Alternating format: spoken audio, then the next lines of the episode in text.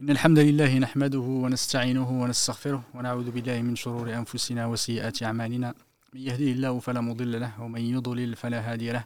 وأشهد أن لا إله إلا الله وحده لا شريك له وأشهد أن محمدا عبده ورسوله. اللهم صل وسلم وبارك وأنعم على سيدنا وإمامنا وقدوتنا محمد وعلى آله وصحبه وسلم تسليما كثيرا. أما بعد فالسلام عليكم ورحمة الله وبركاته. Euh, bienvenue dans ce nouveau live, euh, avec, euh, en compagnie de Cheikh Mahmoud, qu'Allah subhanahu le récompense par le meilleur, qui est revenu euh, parmi nous, alhamdulillah, après ce voyage et ce hajj qu'on espère, inshallah, accepter.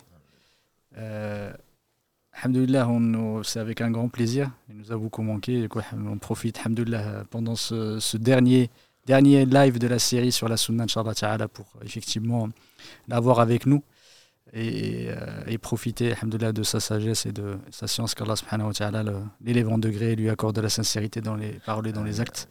Et à nous tous. Euh, on a, on a vu euh, l'importance de la, de la sunna effectivement au travers de ces cours.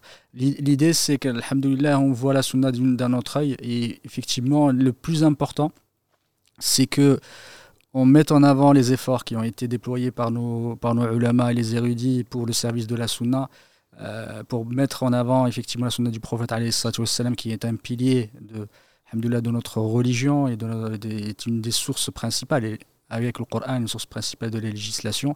C'est important de redonner sa vraie place à la sunna, et voir effectivement comment cette sunna a été transmise, comment elle a été enregistrée, et l'histoire, et son histoire qui est extrêmement riche. Aujourd'hui, on voit de la sunna parfois que, que la surface, mais on ne voit pas tout ce qui, tout ce qui a tout ce qu'il y a derrière comme, comme travail, comme effort, comme, euh, on va dire, comme sang, sang et, et, et, euh, et, sueur derrière qui ont été déployés par les sahaba, qu'Allah les agrée, par ceux qui, les ont, qui, ont, qui ont succédé jusqu'au, jusqu'à maintenant, la, la sunna du prophète continue à être au centre de l'intérêt des musulmans de façon générale et, des savants. En tout cas, je, je laisserai Cheikh, Inch'Allah, au moins faire, euh, revenir, effectivement, nous faire une petite, un petit mot d'introduction, Inch'Allah parce que ça fait quelques semaines qu'on qu'on qu'on l'a pas qu'on l'a pas eu parmi nous. Bismillah, alhamdulillah, wa salatu wa salam ala rasulillah.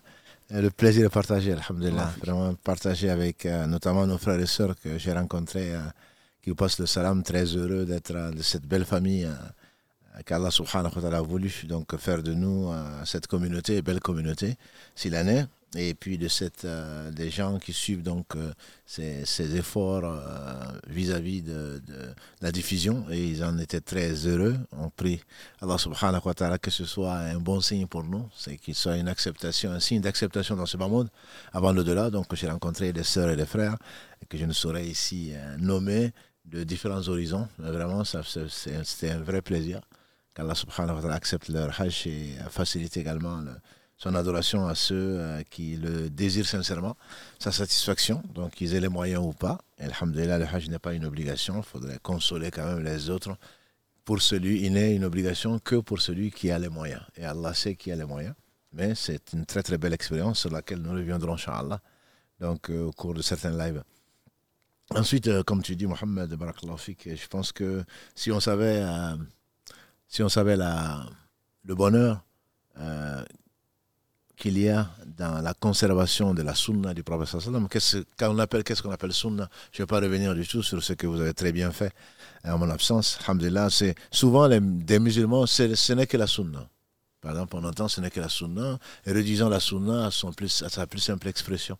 Alors que ce n'est pas du tout ça. La sunna, c'est le fondement même donc, de l'islam, dans la mesure où Allah a voulu, donc subhanahu wa ta'ala, euh, comme l'a dit le prophète sallam lors de son dernier pèlerinage, je vous laisse deux choses. Si vous y accrochez, jamais vous ne connaîtrez la perdition. Le livre d'Allah et ma sunna. Donc c'est toute une, c'est pas toute une école. La sunna, c'est un ensemble, un ensemble donc de choses, parmi lesquelles il y a des choses qui sont obligatoires. Parce que souvent quand on entend c'est sunna, ça veut dire que c'est pas obligatoire. C'est bien de le faire. Alors que bon, vous en avez parlé, il y a différentes catégories, il y a des choses qui mm. sont obligatoires, qui sont fortement recommandées. Ne serait-ce que par pudeur, le fait de savoir que c'est ce qu'Allah aime, on n'a pas, nous, à être là en train de dire euh, oui, ça, c'est pas important. Mm. Parce que si ce n'était pas important, Allah ne nous aurait pas envoyé le meilleur des hommes pour nous enseigner de ce que lui, il aime, lui qui n'a besoin de personne.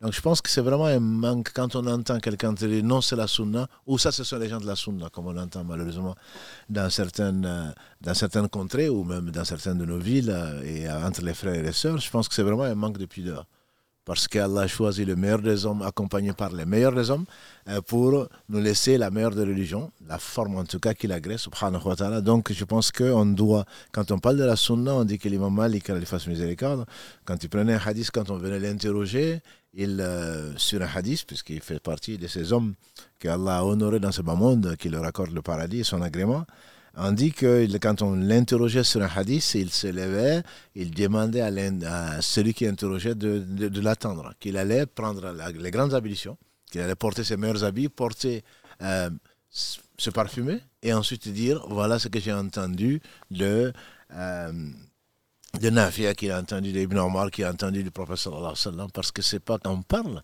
d'Allah, on parle de sa religion. Donc c'est pas quelque chose de simple. Donc, euh, Anas disait, euh, je n'aimais pas, pas la courge. Mais dès que j'ai vu le professeur Salam en train de le manger, je l'ai aimé. Voilà. Donc, on ne peut pas comparer des, chevaux aux ânes, quoi. C'est pas possible. On ne sait pas, on sait pas vraiment la richesse et la chance que nous avons, nous, d'avoir tout mâché. C'est tout mâché. on est des consommateurs, mais on ne sait même pas d'où viennent les choses. C'est pour cela que je pense vraiment que c'est là, cette série de lives, euh, qu'Allah nous en fasse profiter. C'est quelque chose d'extrêmement important de savoir que ce n'est pas, contrairement aux coranistes dont vous avez un peu parlé, et d'autres qui pendant, on prend le Coran, on laisse, si tu sais pas ce que tu es en train de perdre, voilà. si tu savais la sunna, tu t'y accrocherais. On fait de la, on fait de l'aliment Malik, qu'il fasse miséricorde. La sunna, c'est l'arche de Noé. La sunna, c'est de Noé. Celui qui monte est sauvé, celui qui ne veut pas, celui-là, il est perdu. Celui qui n'y monte pas est perdu. Il ne s'agit pas d'une façon de s'habiller, d'une façon de parler, d'une façon des prétentions. Il ne s'agit pas de ça. Il s'agit d'un comportement, d'un respect, d'une connaissance, donc qui amène nécessairement au respect et au bon comportement. Donc c'est tout cela et ce que vous avez également dit, c'est tous ces efforts de ces hommes euh, qui, pour que Allah, qui n'a besoin de rien, nous conserve donc ce qu'il y a d'aussi précieux. Et comme je dis parfois, je n'ai pas vu une science humaine, entre guillemets, aussi détaillée, aussi précise que la science du hadith. Et ça, je pense que malheureusement, on ne pense pas, oui, ce sont des hommes comme nous. Non. Et, c'est des hommes. Nous, on est, je ne sais pas comment il faut nous qualifier. C'est vraiment des gens qui prenaient, qui ont donné, comme tu dis, sur et sang, euh, pour aller vérifier ne serait-ce qu'un seul hadith. Voilà, ce qui n'est pas notre cas. On ne prend même pas de nous ça, dans, ces, moments de réseaux sociaux euh, où on n'entend que des choses euh, qui, qui n'ont aucun fondement. C'est des gens qui étaient tellement précis parce qu'ils craignaient Allah, à partir du hadith du prophète sallam qui dit celui qui ment sur moi, mais non, le mensonge sur moi n'est pas équivalent, c'est pas un mensonge ordinaire, bien que le mensonge ordinaire soit grave, mais c'est pas un mensonge ordinaire. Celui qui ment sciemment sur moi, qui le réserve sa place en enfer, comme on réserverait un hôtel. C'est quelque chose d'assuré. Et donc, c'était des gens qui craignaient Allah et qui vérifiaient les mots, qui vérifiaient de, des gens de qui ils prenaient. Quand on comprend tout ça, on se dit, nous, on a sur un plateau d'or.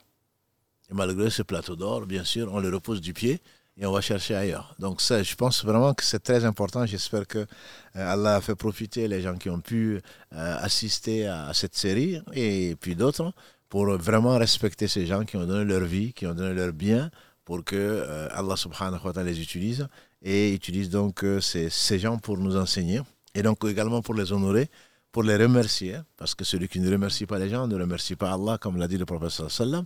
Et donc ne pas reconnaître leurs efforts et leur supériorité, je dirais, c'est certainement se prendre pour ce qu'on n'est pas. Donc tout ceci, c'était une, longue, longue introduction, mais pour dire c'est extrêmement, mais vraiment, si on savait la, la, la, la chance qu'on a, entre guillemets, si on peut parler de chance, euh, l'aubaine qu'Allah nous accorde, certainement on aurait été beaucoup plus, euh, beaucoup plus reconnaissant.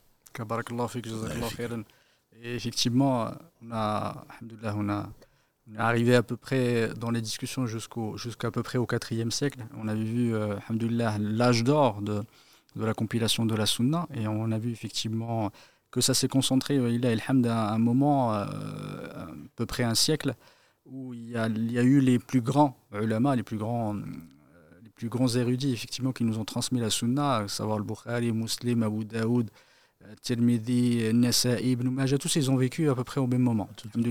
Qu'Allah subhanahu wa ta'ala les récompense par le meilleur. Et c'est là on a vu effectivement l'apogée dans la sens du hadith. et je rappelle juste une, une petite la, question qu'on a, a, a évoquée, pardon, on a posé la semaine, je que c'est la semaine dernière ou la semaine d'avant. Euh, il y a une question effectivement qui est destinée à nos, à nos, à nos téléspectateurs. Euh, quelle est, quelle est la, la personnalité, euh, le, savant érudit qui a véritablement compilé la sunna du prophète de façon très large sous l'initiative, pardon, avec pardon, sous l'égide de Omar ibn Abdelaziz qui a effectivement lui a demandé de compiler la sunna du prophète euh, juste pour vous aider, il y a quelqu'un qui m'a qui a dit que c'était l'imam Malik. Non, ce n'est pas l'imam Malik, qu'Allah qui a écrit le Muwatta, qui fait partie des premiers livres, même si ce n'est pas le premier à avoir écrit, mais c'est un des premiers livres bien organisés euh, qui a établi euh, les fondements de, de, de, l'école malikite. C'est son, effectivement son maître, son cheikh. Euh, Ta'ala, si, voilà, si vous avez la réponse à la question, n'hésitez pas à nous appeler, Ta'ala, après, après la fin du, du live Ta'ala. Il a et le livre, effectivement, que j'avais, j'ai oublié de le prendre, mais on va, On va le, on va le rapporter tout, tout, tout à l'heure, Ta'ala.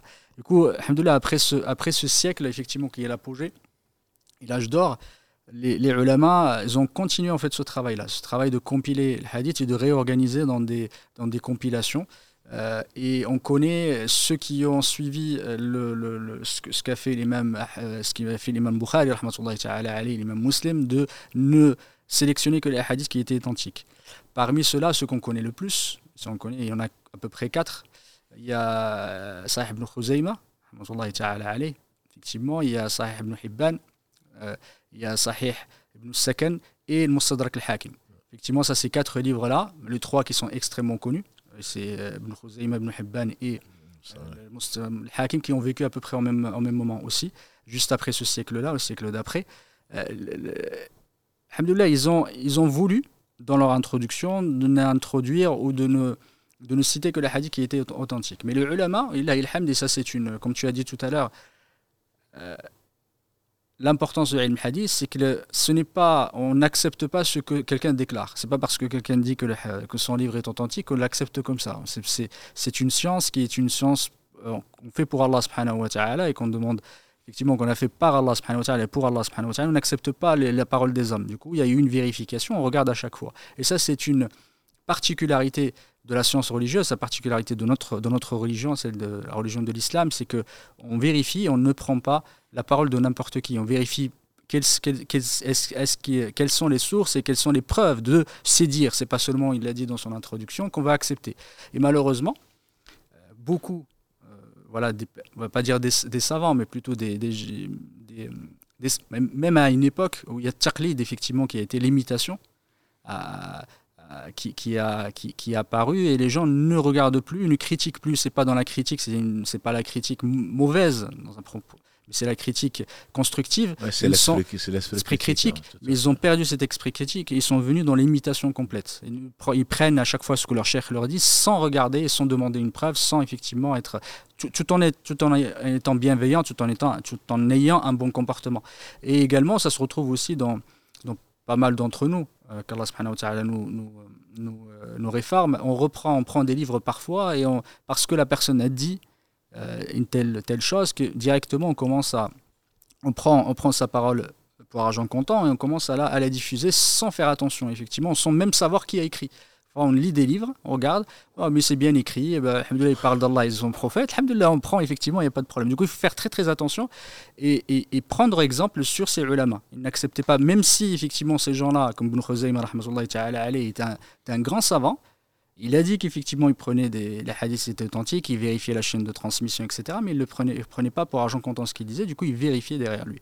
Et dans ces livres-là, que ce soit celui d'Ibn Khuzaym, Ibn Hibban et Mustadrak al-Hakim, les livres, il n'y a pas que des hadiths authentiques, il y a des hadiths aussi qui sont avec un degré moindre d'authenticité qui est le Hassan, mais également il y a du da'if aussi, il y a parfois du mawdu' également, des, hadiths qui sont faibles et parfois même des hadiths qui sont des mensonges. Du coup, il faut faire très très attention de, ne pas prendre tout ce qui est écrit dedans. Mais les ulama, ils ont travaillé sur ces livres, ils ont, euh, ils ont réévalué ces hadiths pour nous montrer effectivement, nous, nous indiquer qu'est-ce qui était faux, qu'est-ce qui est du vrai, qu'est-ce qui est authentique. Ils ont fait ce travail-là. Euh, Et Mustadrak al-Hakim, c'est un livre qui est un peu, un peu spécial pour comprendre qu'est-ce que le Mustadrak.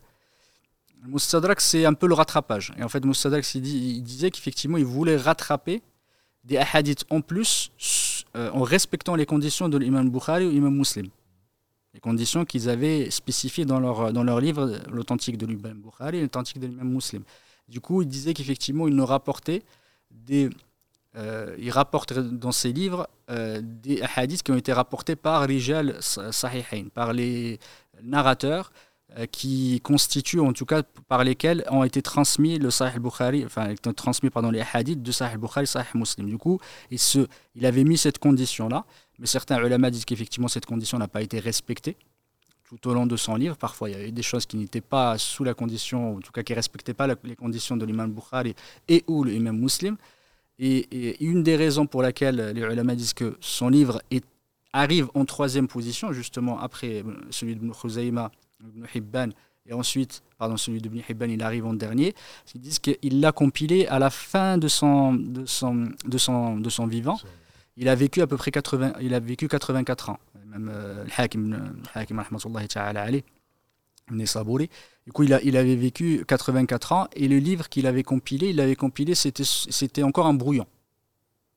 Il l'avait écrit, il l'avait complété, effectivement, mais c'était un brouillon. Il a, il a commencé, il a juste commencé à le peaufiner, à le corriger, etc. Du coup, le livre, au début, à son début, dans le, chapitre sur Tahara et, sur, le, sur la purification et sur la salade, sur la prière, était plutôt bon. Effectivement, on voyait qu'il avait fait du travail et ensuite on a commencé, la, la qualité a commencé à baisser parce que c'était un vrai brouillon, il n'a pas eu le temps de le terminer parce que c'était à la fin de sa vie.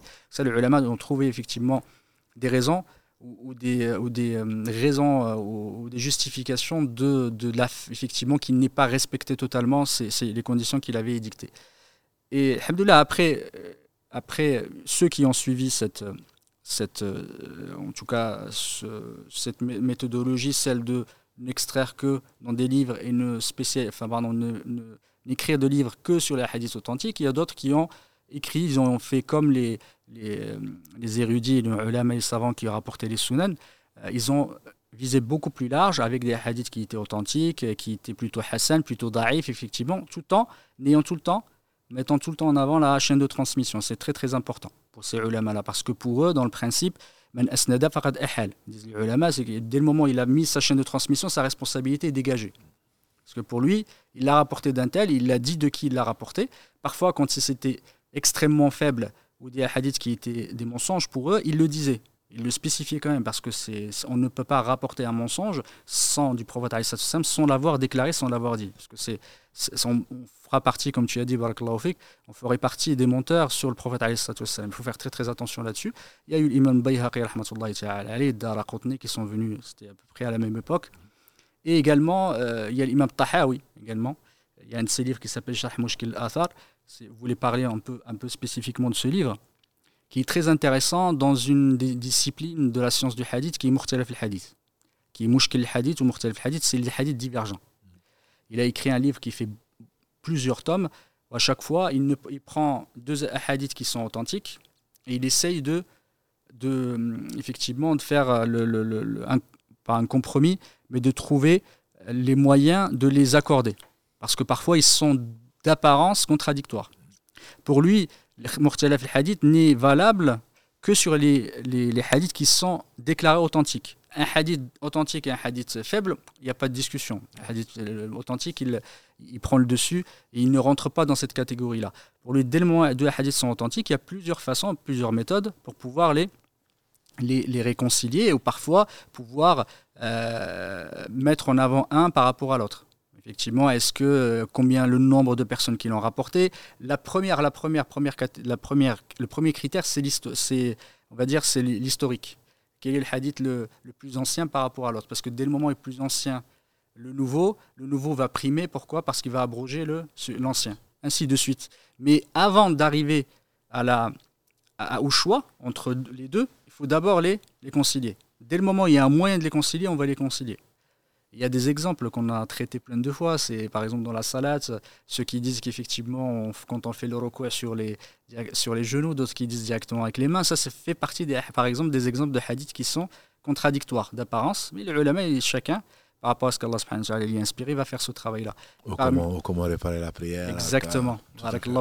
Et parmi ceux-là, il y a Imam Tahawi qui a écrit deux livres, il y a un qui s'appelle Sharh Ma'ani al-Athar et l'autre c'est Sharh Mushkil al-Athar. Il y en a un qui est plus large que l'autre. Euh, et, il a fait effectivement fait écho au premier qui avait travaillé ce sujet-là, qui était Imam Shafi'i, et, l'autre effectivement euh, d'un autre auteur dont j'ai oublié le nom, euh, qui s'appelle Ibn Qutayba, al hadith, qui avait travaillé dès le, dès le, 3 siècle sur ce sujet-là. Et, lui, il est parti un peu plus loin pour peaufiner ce sujet. Et à ce moment-là aussi, est apparu d'autres ouvrages qui n'existaient pas avant, des ouvrages de spécialisation. C'est la première fois qu'on a écrit spécifiquement un livre sur l'essence du hadith.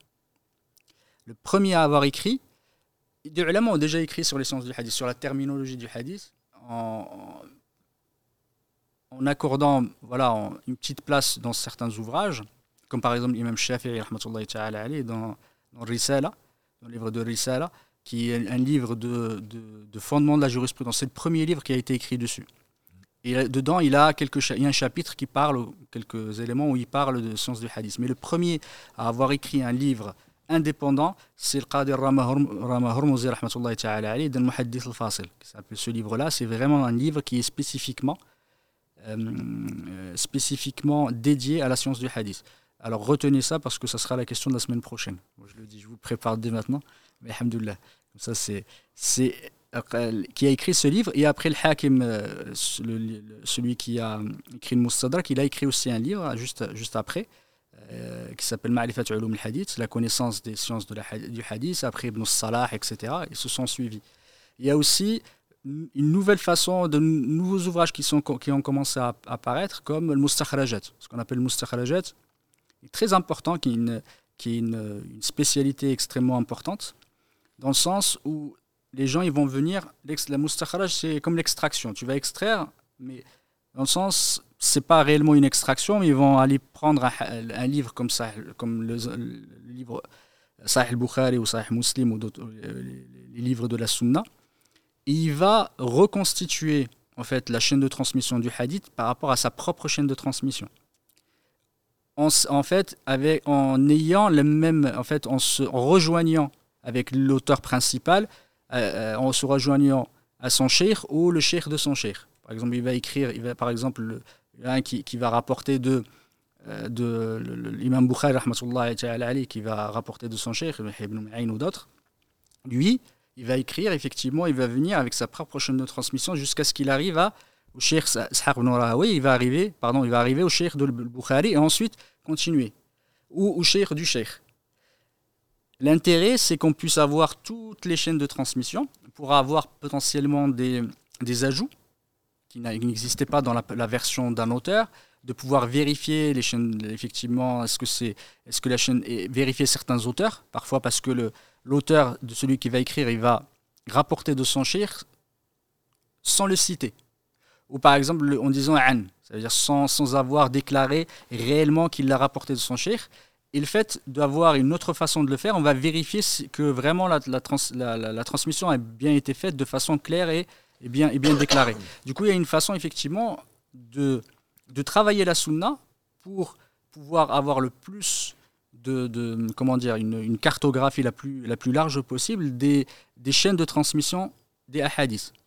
Tout ça pour le service de la sunna et pour apporter effectivement un service à la sunna du prophète. Ça, c'est un des, une des spécialités, un des ouvrages qui est apparu à ce moment-là. Il y a aussi les livres de compilation de livres. Avant, il chacun il écrivait le livre. À ce moment-là, on a commencé à compiler, par exemple, compiler le Bukhari Muslim. C'est pas du copier-coller qu'il faisait. Il n'y avait pas d'Internet à, cette époque-là. Il n'y avait pas Internet. On prenait pas le livre après on le collait avec l'autre. On prenait les deux, on réorganisait, on enlevait tous, tous les assanides où il y avait de la répétition. On faisait tout un travail de, de Sahihain, par exemple, le Humaydi ou d'autres, qui, ont fait l'Ishbili, d'autres ulama. Il y a également euh, des. J'ai parlé tout à l'heure du Mustakhraj, il y a le de, de Abu Awana, le Mustakhraj de. Euh, d'autres qui ont, qui, ont existé effectivement à, ce moment-là. Ils ont commencé à, à, travailler tout cet héritage qu'ils ont, qu'ils ont eu juste au, siècle avant, en commençant à travailler, à, écrire des livres sur les rijal, sur toutes les chaînes de transmission des livres de la, des Sunan, de Bukhari, de Muslim, de pouvoir écrire leur biographie, les, les, les caractères de ces personnages. Ils ont vraiment travaillé tout cet héritage-là. Et ça, c'est quelque chose qu'il faut leur. Euh, comment dire C'est un mérite important. Parce qu'ils ont réellement assis la science du hadith, ils ont travaillé toute cette sunna, alhamdoulilah, que tout en la peaufinant, tout en, en, apportant des, comment dire, des précisions supplémentaires, du travail supplémentaire. Et c'est quelque chose, alhamdoulilah, maintenant, qui est beaucoup plus facile à faire aujourd'hui avec l'Internet, avec les ordinateurs. À l'époque, il n'y avait pas effectivement. Il y en a qui travaillaient, ils faisaient par exemple les livres, ils écrivaient les livres, ce qu'on appelle l'atraf. L'atraf, ils prenaient un bout d'un hadith et ensuite ils, citaient tous les ulama, pardon, tous les muhaddithines qui l'ont rapporté. C'est à peu près la recherche qu'on fait maintenant sur Internet. Tu recherches, après, tu as tous les. Et ce travail-là, il le faisait manuellement. Et, à chaque fois, quand tu revenais, tu cherchais à ce hadith, tu, en allant dans leur livre, tu cherchais effectivement le, ce hadith, prenais juste un bout par lequel tout le monde le connaît. Par exemple, Innamal A'mal ils vont mettre Innamal A'mal ils vont pas mettre tout le livre, tout, le hadith, ils vont juste le bout qui est connu. Et ensuite, il va dire qu'il a été rapporté par un tel, par, dans tel livre, dans tel livre, dans tel livre, dans tel livre. Et ce travail-là, c'était un travail d'années complètes, de décennies complètes. Ça te prenait énormément de temps et il ne dormait presque pas effectivement, pour pouvoir y arriver, parce qu'ils n'avaient pas toutes ces dettes qu'on a aujourd'hui. Aujourd'hui, il y a certaines, euh, certains logiciels, euh, tu tapes, tu cherches le mot, tu le tapes. Même, il y a certaines années, pour aller retrouver dans le Coran un certain mot, on, se servait de certains livres. tu vois, celui par exemple que tu, que tu as, voilà, que tu utilises. Maintenant, c'est beaucoup plus simple. tu tapes maintenant le mot, tu te dis dans quel endroit, quel... Voilà, ça devient de plus en plus simple. Mais ça ne veut pas dire que ça, ça crée de nous des, des savants. C'est plutôt, ça crée de nous des gens qui sont plutôt feignants.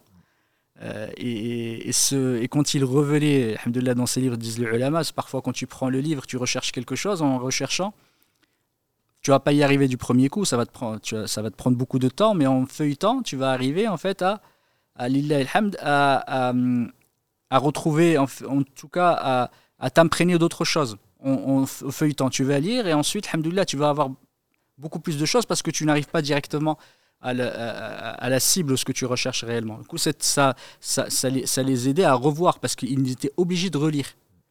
Parfois, quand ils cherchaient quelque chose, Imam Shafi il dit qu'il y a quelqu'un qui avait posé une question, on rapporte de lui. Il avait un cours, il disait euh, justement, euh, il mettait en avant les sources de la législation. C'était le Coran, la Sunna du prophète, l'Ijma' et le Qiyas. Il y a quelqu'un comme ça dans la de l'assistance qui lui pose la question, il a dit Coran et la Sunna, on voit très bien. Il lui a dit, il a dit l'ijma. D'où tu, d'où tu tiens la, la preuve? D'où, d'où ça te vient? Pourquoi tu dis ça? Il a dit, il était, il était, enfin, il n'arrivait pas, il ne trouvait pas de, la réponse parce que pour lui c'était une évidence. Mais il n'avait pas la preuve. Parce que comme parfois pour nous, on dit pourquoi tu pries quatre, quatre, le quatre, quatre fois? Tu le sais, tout le monde le sait. Mais quand on va te demander quelle est la preuve, parfois tu n'arrives, tu, tu l'as pas en tête. Du coup, il dit, il est parti, il est, il est, rentré chez lui, il est resté plusieurs nuits, il a relu le, Coran 60 fois pour rechercher effectivement l'origine. Il a trouvé, il a effectivement la, la, la, la preuve. Euh, il dit effectivement, effectivement, c'est ceux qui effectivement à quel dit Allah subhanahu wa ta'ala dans la sourate, j'ai oublié la, la, la sourate, ceux qui à qui la vérité a été éclairé ou a été parvenu et qui se et, qui recherchent un autre moyen que celui, ou en tout cas qui prennent un autre chemin que celui des, des croyants. C'est la sourate euh, Nisa, verset 115. Et, euh, effectivement, à partir de là, de, cette, de ce verset-là, il a dit voici le, le, la preuve de Ijma'. Parce que celui qui va rechercher un autre chemin que celui des, que celui des croyants? Tout à fait, absolument. Et, et, c'est, on, voit, on voit le travail qui a été, qui a été mené par ces ulama-là, et c'est important, comme tu disais tout à l'heure, c'est de leur rendre hommage. Parce qu'on fait ce cours-là, je vois peut-être que c'est un peu trop spécialisé, un peu trop, on rentre un peu trop dans les détails, parfois peut-être, mais c'est de montrer le, quelles, étaient l'étendue des efforts qu'ils avaient menés. C'est pas seulement des gens, enfin, on, récupère certains livres, on voit des fois des petites euh, comment dire, des citations, Rawa al-Bukhari ou Rawa Muslim, mais on ne sait pas tout l'effort qu'ils ont mis en avant. Et c'est important de les remercier, on leur rendre effectivement hommage, au travers de ces cours-là pour que les gens les connaissent un petit peu plus et qu'ils sachent effectivement quel est, quel est l'apport qu'ils ont, qu'ils ont apporté pour la sunna du prophète et plus largement pour notre religion. C'est eux qui nous ont transmis la sunna du prophète c'est juste pour euh, voilà, quelques, quelques mots, je parlerai après de, des, derniers siècles. Euh, Alhamdulillah, peut-être un, un, jour on fera la même chose pour le Coran, Inch'Allah Ta'ala. Ah, ce sera peut-être. Euh, Mais moi, c'est que, je, que je retiens, effectivement, comme tu mm. dis, ça peut paraître spécialisé. Mm. Euh, un, il faut reconnaître, il faut, euh, je pense que c'est très très important de savoir, c'est pas une religion qu'on hérite. Oui. Donc ça, je pense que c'est important. Combien de gens sont, quand ils ont découvert autre chose, ont changé de, ont changé de religion comme les gens qui euh, euh, pensaient que la vie valait le coup et ne connaissaient pas l'au-delà une fois qu'ils l'ont découverte, Allah les a orientés vers. Donc c'est une, une porte d'entrée. Ça, je pense que c'est important. Et on, vraiment, on aime que ce que l'on connaît. Donc c'est pour cela que malgré les précisions que tu, que tu viens de donner, euh, ce n'est pas du détail. C'est la mm. première chose. Ensuite, je pense qu'il y a une chose qui est très très importante, à mon humble avis, qui doit nous servir à chacun d'entre nous, spécialiste ou pas, c'est la méthodologie. Je trouve honnêtement que c'est si important. S'ils l'ont pris, même si on ne leur demande pas quelles sont les preuves, quand on prend euh, un verset 7, je crois, de la sourate 49, quand Allah dit si vous les croyants, quand euh, un pervers vous apporte une, une, information, vérifiez-la. Et donc, on n'a pas l'impression que, on le lit comme ça, Effectivement, il y, a une, un historique, il y a une histoire, on sait pourquoi, à quelle occasion plutôt, Allah. Mais en fait, c'est tout un comportement. Et eux, parce qu'ils craignaient Allah, parce qu'ils le connaissaient, ils se devaient d'appliquer ça, et bien qu'ils ne considèrent pas les gens, les gens comme pervers. Donc c'est une chose qui est générale et qui doit nous accompagner dans notre réflexion, dans notre respect de la vérité, dans la recherche même, c'est ça la recherche en fait. Hein. Donc comparer ce qui est dit, est-ce que ça a une réalité? D'autant plus que ça t'engage dans cette vie et dans l'au-delà. Donc ça, je pense que c'est extrêmement important. Homme ou femme, tout responsable se doit, quand il entend une chose, c'est pas parce que ça vient d'un tel, on connaît le fameux dire qu'on attribue à Ibn Abbas euh, ou à l'imam Malik, qu'Allah le fasse tous miséricorde, on prend de tout le monde, on laisse de tout le monde sauf du prophète Donc quel que soit, si l'imam Malik va euh, contredire euh, ou apporter des informations ou chercher d'autres sources que celles qui ont été rapportées par, par l'un de ses maîtres en affaires, ce n'est pas parce qu'il veut les contredire, au contraire. C'est parce que pour hmm. renforcer, et comme Ibrahim salam, il demande à Allah comment est-ce que, montre-moi comment est-ce que tu vas, tu, tu, tu, vas, tu vas ressusciter les morts. Allah lui dit, est-ce que tu ne crois pas? Il dit, si, je crois, c'est juste pour apaiser mon cœur. Donc je pense que ça, c'est un devoir d'un point de vue scientifique, d'un point de vue intellectuel, que chacun d'entre nous enrichisse sa, religion, sa conviction pour aller vers la certitude. Et ça, je pense que c'est un devoir, c'est pas parce c'est pas une remise en cause de ce que les parents ont dit. Oui, mais tu, doutes de ce que j'ai dit. Non, c'est pas du tout ça. Je vais enrichir, je vais être encore plus convaincu. Et ça, je pense que pour les intellectuels que nous sommes, ou dont nous nous proclamons, en tout cas, je crois que c'est très très important. Et l'autre chose que j'ai retenu également de, de, de, ce que tu as dit tout à l'heure, c'est le fait que de trouver toujours des excuses ou des conciliations. Mm. Quand on parle de mm. euh, Moustadrak, l'imam euh, euh, Al-Hakim, c'est comment, comment se fait-il? Il a prétendu ceci, il a fait ceci, alors qu'en mm. réalité, c'est comme si on prenait une base de données et ensuite on va trier. Donc toujours trouver, comme on fait dire le professeur Salam, trouver son excuses à son frère, et sans compter que certainement Allah subhanahu sait pour quels sont les efforts qu'ils ont faits pour arriver à ça. S'ils arrivent à du bien, c'est grâce à Allah, mais au moins ils seront récompensés. Et donc ça, je pense, dans notre démarche aussi, quand on prend, c'est pas parce qu'on trouve qu'un hadith est faible, mhm. ou qu'on va dire dans le Bukhari, on trouve quatre hadiths discutables, mhm. qu'on va dire, ah oui, mais ce ne sont que des hommes, certes, mais c'est, ça part d'une démarche consciente, une démarche de piété, pour ne laisser à la fin aux gens qui sont après nous, chacun d'entre nous a une responsabilité. Je pense qu'il ne faut pas l'oublier. C'est pas, on n'hérite pas, entre guillemets, de la religion, comme j'ai dit tout à l'heure. Mm. Chacun d'entre nous, c'est comme Allah nous utilise comme des filtres. Et je pense qu'il ne faut pas oublier. Si j'entends quelque chose aujourd'hui, cette émission, si je la transmets à un ami, à une, à une femme, à un enfant, je dois la transmettre de la meilleure des façons. Et pas rabâcher, entre guillemets, ce que j'ai entendu, je l'ai récité. Non, parce que j'ai une part de responsabilité. Et comme on sait, c'est la région d'Allah. Donc si j'ai entendu ou je sais qu'il y a des divergences sur une chose, mieux vaut que je ne la transmette pas pour ne pas la polir, euh, pour ne pas la polluer. Donc ça, je pense, entre autres, mm. que ces deux leçons qui me paraissent vraiment très, très importantes, par rapport à ce que j'ai entendu, même si ça peut paraître être des spécialités, Mm. euh, des choses très spécifiques, mais c'est également c'est la rigueur, la rigueur qui doit être euh, une des clés, je pense, de conduite de tout un chacun. Ce n'est pas à nous, ce n'est pas notre religion, c'est la religion d'Allah, et surtout, il y a un jour où on aura à rendre compte. Allah dit dans la Sourate 50, il ne prononce pas une parole s'il n'a pas à côté de lui un écrivain et qui sont fidèles. Donc il s'agit vraiment d'être exigeant, à mon humble avis, vis-à-vis de ce que l'on transmet, vis-à-vis de ce, parce qu'on en est le témoin, et à ce moment-là, on va suivre une méthodologie, pas parce qu'on va idéaliser les gens, simplement, ils ont, ils ont, Allah leur a donné ce qu'il ne nous a pas donné, c'est-à-dire la piété, qui fait qu'avant de dire quoi que ce soit, il faut la vérifier, parce que demain, tu auras à répondre à ce que tu as dit. Effectivement, le- le- l'exemple de l'imam Shafi'i, cette, cette histoire qu'on raconte de lui, c'est on voit que l'importance qu'ils accordent à la science. Effectivement, une question comme ça qui est parfois banale, que quelqu'un peut-être euh, l'aurait prise, même pas, il l'aurait même pas écouté.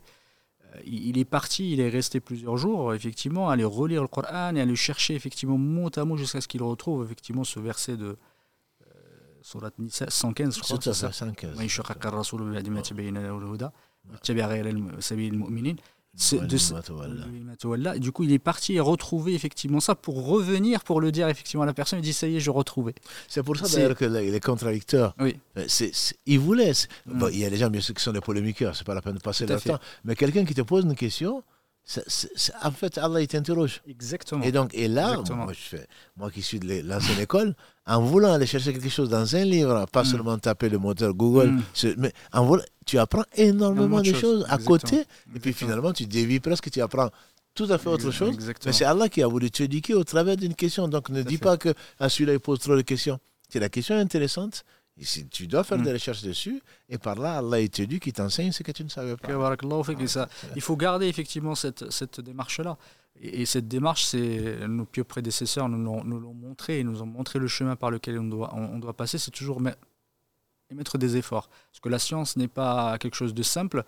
Elle, elle s'apprend parfois, alors on va pas dire vite, elle s'apprend difficilement et elle part très très vite. Ah, c'est sûr. Effectivement, elle s'appart, elle, elle se, comment dire, elle, elle, euh, elle s'évapore comme, comme l'eau sous, sous 50 degrés. hein. C'est- très très facile effectivement de perdre pendant une vingtaine d'années pouvoir apprendre la science et au bout de, au bout de 3-4 ans, ça y est, tout est parti. Et c'est très très important de, ces ulama le sont, ils ont consacré leur vie à la science, ils ont consacré à leur vie à, à asseoir la science, à la codifier, à, la- à toujours s'améliorer, à toujours rechercher l'excellence. Et alhamdoulilah, ces ulama, ils ont toujours apporté quelque chose par rapport à ceux qui étaient avant. Soit en apportant des précisions, soit en codifiant effectivement une science pour l'écrire, soit d'aller se spécialiser dans quelque chose. Du coup, ils ont toujours apporté, parce que c'était ça leur intérêt, c'est toujours apporter quelque chose de plus qui va venir servir notre religion, qui va venir se- servir la sunna. Et alhamdoulilah, à partir de ces siècles-là, on a connu, comme j'ai dit, Dara Qutni, l'imam Tabarani, ta'ala qui a écrit le Mu'jam Kabir, l'Awsat al-Saghir. Ils ont écrit effectivement d'autres compilations, tout en rapportant eux-mêmes les sunnahs du prophète wassalam. À chaque fois, ils connaissaient les, les chaînes de transmission, ils rapportaient deux jusqu'au prophète wassalam. Parfois, il y avait quatre, cinq, six personnes. C'est important pour eux et c'est un honneur pour eux. Il faut, il faut aussi le savoir. C'est un honneur d'être rattaché directement au prophète wassalam. Maintenant, parfois, on lit des livres, mais pour eux, c'était important, pas seulement le livre, de se dire, moi, je, les je le rapporte avec ma propre chaîne de transmission au prophète wassalam, pour ne jamais cacher cette, casser cette chaîne et toujours être lié au prophète et la lumière du prophète. C'est très important de le savoir. Jusqu'à d'ailleurs une Oui. parenthèse, jusqu'à ce, jour, c'est Mm. ce qui fait l'une des, particularités de certains savants, dont certains qui vivent contemporains, qui Mm. vivent encore en Mauritanie par exemple. Oui, Shanqiti ou d'autres, et même dans la science du, du, du Coran, il y a des gens qui vont prendre Oui, pour, avoir, pour, avoir- une, une, Ijaza. On prend de celui qui nous l'a enseigné et ensuite à son, Mm. à son, à son enseignant et remonter jusqu'au professeur. Tout à fait. tout à. Donc c'est vraiment la garantie. C'est encore une fois, je dis, la on ne peut pas aimer une chose qu'on ne connaît pas. C'est quand ah oui mais comment se peut-il c'est- Aujourd'hui on tape sur Google et puis c'est terminé. Alors qu'en réalité c'est des gens. Comme je comme je dis parfois, si je crois en Jésus c'est parce que je le trouve dans le Coran. Tout à fait. Si je crois en Moïse c'est pas parce que non parce que parce que je le trouve Mm. dans le Coran.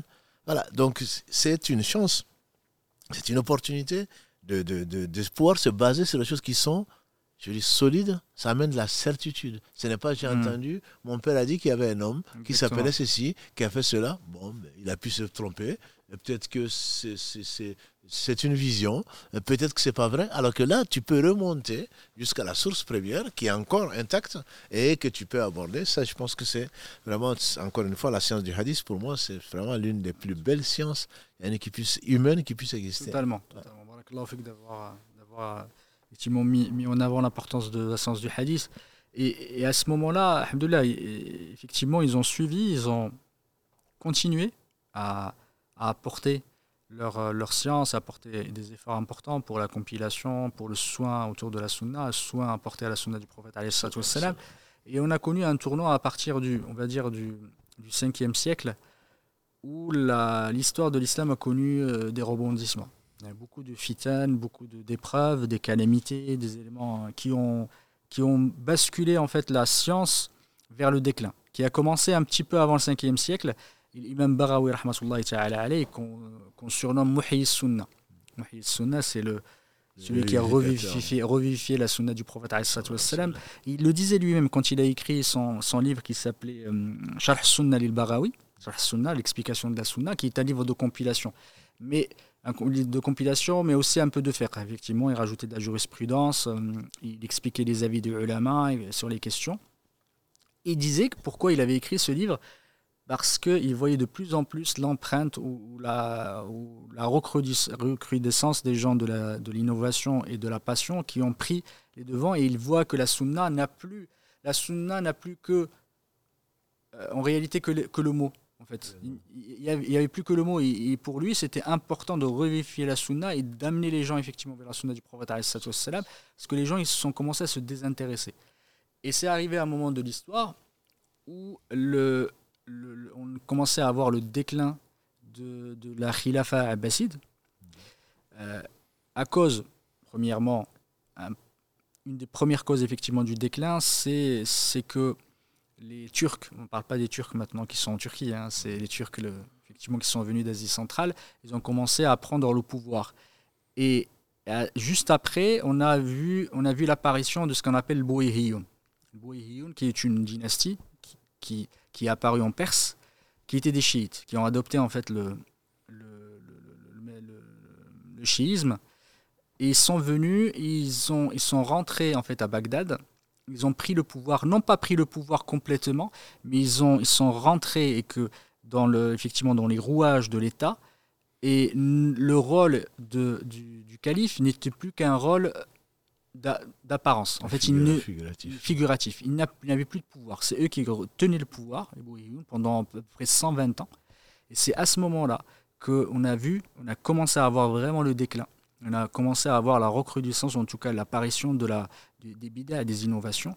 On a vu également, par exemple, à, à Bagdad, l'apparition, par exemple, de façon très euh, comment dire, impunie, euh, l'insulte, le fait d'insulter les sahaba du prophète à ce moment-là. Ils ont commencé à insulter sur les, partout. Et, on a recommencé effectivement à avoir euh, ce qu'on appelle, ils ont commencé à, à- à fêter Ashura à ce moment-là, en, faisant, tout ce qu'on voit maintenant. C'est à partir de ce moment-là, c'est apparu. Pour Ashura, pour se remémorer la mort de Hussein, qu'Allah subhanahu wa ta'ala l'agré. Et ils ont commencé à faire, par exemple, les Eid, le Ghadir, pour Khum Ghadir, etc. Ils ont commencé, voilà, ils ont instauré certaines habitudes, certaines traditions chiites. Et, et ça a mené, en fait, à une fitna extrêmement grande à l'intérieur de Bagdad entre les chiites et les sunnites. C'est à ce moment-là que ça a commencé vraiment. Et ça a marqué le déclin, le vrai déclin scientifique à ce moment-là. Et ça a été aussi, euh, on va dire, couplé à l'apparition des Ubaydites. Les Ubaydiyoun, qui se sont appelés le Fatimiyoun, les Fatimides, Ouais. ne sont pas vraiment, certains ulama ne veulent pas en fait qu'on les appelle comme ça parce que. Parce que ça relie, ça, ça, ça relie à un nom Exactement. de Fatima. de Fatima. Fatima qu'Allah subhanahu wa ta'ala l'agré. Et l'Ubaydiyoun, qui est le premier à les avoir, effectivement, le, le fondateur qui s'appelle euh, Ibn Ubaydillah al-Fatimi. Euh, la première apparition a été à Tunis, enfin, pardon, en Tunisie, à la ville de Mehdiya, effectivement, que les Tunisiens connaissent, effectivement, c'est eux qui l'ont fondé. Et après, ils se sont installés en Égypte après. Et eux, ça a été une vraie, vraie, vraie calamité pour la science de façon générale et pour, le, pour la, la sunna de façon, effectivement, pardon, pour la science du hadith, la science religieuse et pour la sunna de façon générale. c'est des gens, effectivement, que le ulama disent que c'était des batiniyoun, qui étaient. Qui, voilà, c'est, ils ne. Il, comment dire, il, il, il, mettait en avant le fait que Ubaydullah ou que leur calife était un dieu, parfois même un prophète. Il racontait qu'il avait ramené une fois une, un alim, un, savant, deux savants. Ils leur ont dit effectivement euh, est-ce que tu attestes que, que le calife est, le, est le prophète, prophète d'Allah le prophète. Il lui a dit même si il ramenait sur sa droite le soleil et sur sa gauche la lune, et qu'ils disent que c'est lui le prophète d'Allah, je ne le dirai pas. Et euh, il l'a, effectivement, il les a tués, malheureusement. Et on raconte aussi, il y a plein, plein, plein, plein d'histoires, effectivement, qui ont été racontées, des, des ulama qui ont été tués, qui ont été massacrés, qui ont été euh, qui ont effectivement euh, vécu des, des horreurs, hein, des, des ulama qu'Allah subhanahu wa ta'ala leur fasse miséricorde et qu'il les récompense par le meilleur. Et c'est à ce moment-là qu'est apparu, par exemple, le Mawlid. Mawlid Nabawi, c'est à l'époque de, des Fatimides. C'est eux qui l'ont instauré. Euh, et d'autres d'ailleurs, d'autres choses. À ce moment-là, on a vécu effectivement une transformation qui a, qui a poussé certains ulama à, à, faire, à redoubler d'efforts pour remettre la sunna du prophète et la, la sunna rapportée par les sahaba qu'Allah les agrée dans un contexte extrêmement empreint par le chiisme, de le revenir vers la sunna du prophète rapportée par les sahaba et d'accorder cette importance-là. Et on a connu aussi euh, un événement, ou en tout cas un épisode euh, extrêmement douloureux, c'est les Tatars.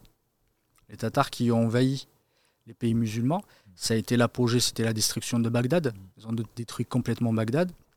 Jusqu'à ce que qu'Allah wa les, éloigne.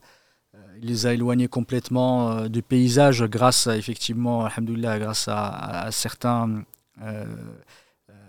grâce à, alhamdoulilah, aux efforts qui ont été déployés.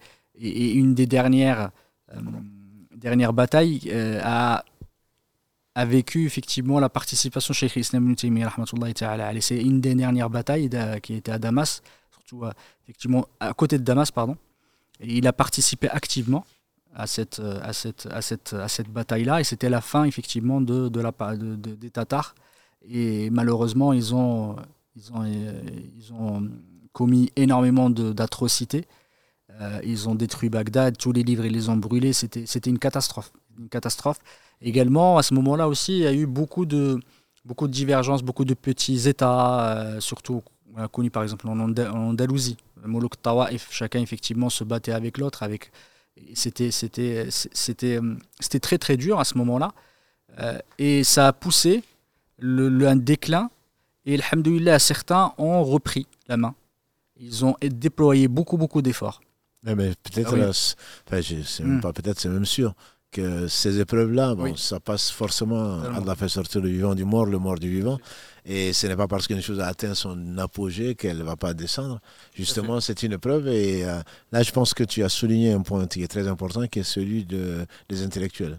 L'intellectuel euh, n'est pas là, c'est un combattant tous les jours, c'est pour défendre ses idées au prix de sa vie, comme c'est arrivé à beaucoup de. À beaucoup de D'ailleurs, quand on prend les différents livres euh, dans n'importe quel domaine, et en, fait, ils sont forcément teintés de, de, la, situation, de la, situation, historique. Mhm. Et ce qui amène les uns et les autres à vraiment travailler, à vouloir euh, euh, défendre coûte que coûte. Mhm. Parce que ça me rappelle toujours cette, ce fameux hadith qui me plaît beaucoup, qui, où le professeur m'a dit on m'a montré un songe donc différents mm. peuples. Euh, et il a parlé de Moussa, salam, avec beaucoup. Lui, son, son, son groupe, nous compte celui-là, avait énormément de, de, de, personnes mm. dans la, qui, a constitué, la, la, moitié du paradis. Et il dit il y a des prophètes qui sont venus, avec eux quelques-uns, et un prophète avec lui personne. Donc ça, je pense que c'est quelque chose d'extrêmement important qu'il faut garder en tête. Et quand on parle de Jama'a, souvent quand on parle de Sunna et hmm. Jama'a, on a l'impression qu'on traduit souvent par la légende de la Sunna et du groupe. Alors qu'en réalité, on fait dire à Ibn Mas'ud, quand la le, le groupe, le Jama'a, c'est la vérité même si tu es seul. Hmm. Donc c'est pas parce que l'imam Ahmad ou d'autres qui étaient minoritaires dans leur cité aujourd'hui, mm. Ibrahim salam, on vient du Hajj, c'est qu'il était ultra minoritaire. C'est pas pour autant qu'il n'avait pas raison. Donc quand on pense avoir raison, quand on est convaincu de choses, des idées, comme certains le font d'ailleurs, elles mm. peuvent être complètement fausses, mais quand ils en sont convaincus, ils donnent pratiquement leur vie pour cela. Donc c'était un vrai combat Ça, je Ouais. pense honnêtement qu'il faudrait que les, les, les frères et les Mm. sœurs qui nous écoutent le comprennent. Quand on n'est pas, on ne va pas euh, lâcher euh, ce- ce- ses convictions, euh, notamment religieuses, parce que tout le monde pense que, parce que ce n'est Mm. pas d'actualité, parce que euh, c'est mal vu. Non, je pense que c'est là où Allah subhanahu wa ta'ala veut distinguer les gens qui sont sincères et ceux qui ne l'ont pas. Bon, il y a une masse de gens, bien sûr, la majorité en général, qui suit le faux ou qui suit le- ce qui est le plus facile, mais il y a toujours eu, et il y aura toujours certainement des gens que Allah subhanahu wa ta'ala a choisi et qui vont défendre euh, le vrai et la vérité, quel qu'en soit le prix. Ça, je pense qu'entre autres, Oui. c'est pour cela que ce que l'on voit qui était minoritaire avant dans nos sociétés ou ailleurs, défendre des idées, ils arrivent jusqu'au bout et malheureusement, comment dirais-je, euh, influencer euh, beaucoup de gens. Les intellectuels ont une- un rôle extrêmement important, euh, y compris en France aujourd'hui ou ailleurs. hein. Euh, nos contemporains, il y a beaucoup d'intellectuels à cause d'une idée qu'ils étaient les seuls à défendre, mais finalement, ils vont en faire un, cas Mm. national ou je ne sais quoi d'autre, hein, une cause, une cause nationale, et finalement, les gens vont finir par l'accepter, même si c'est le faux et tout le monde sait fait. que c'est le faux. Tout à fait. Ah.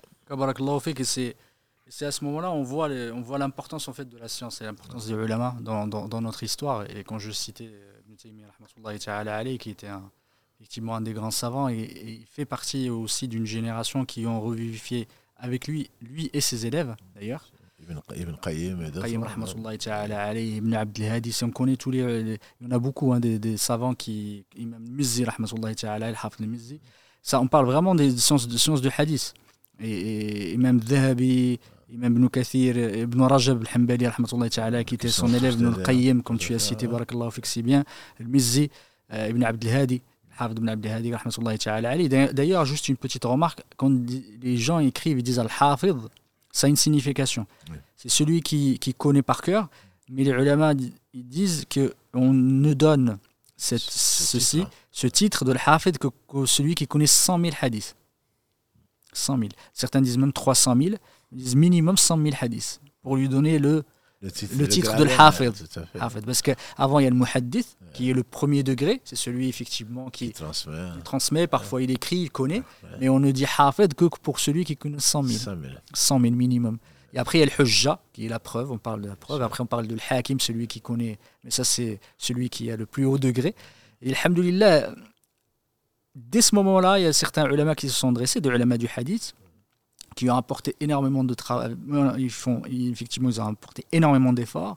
Parmi eux, si on cite juste pour les citer, pour que les gens les connaissent, et je pense que vous les avez déjà entendus, comme Hafid al-Baghdadi, le Khatib al-Baghdadi.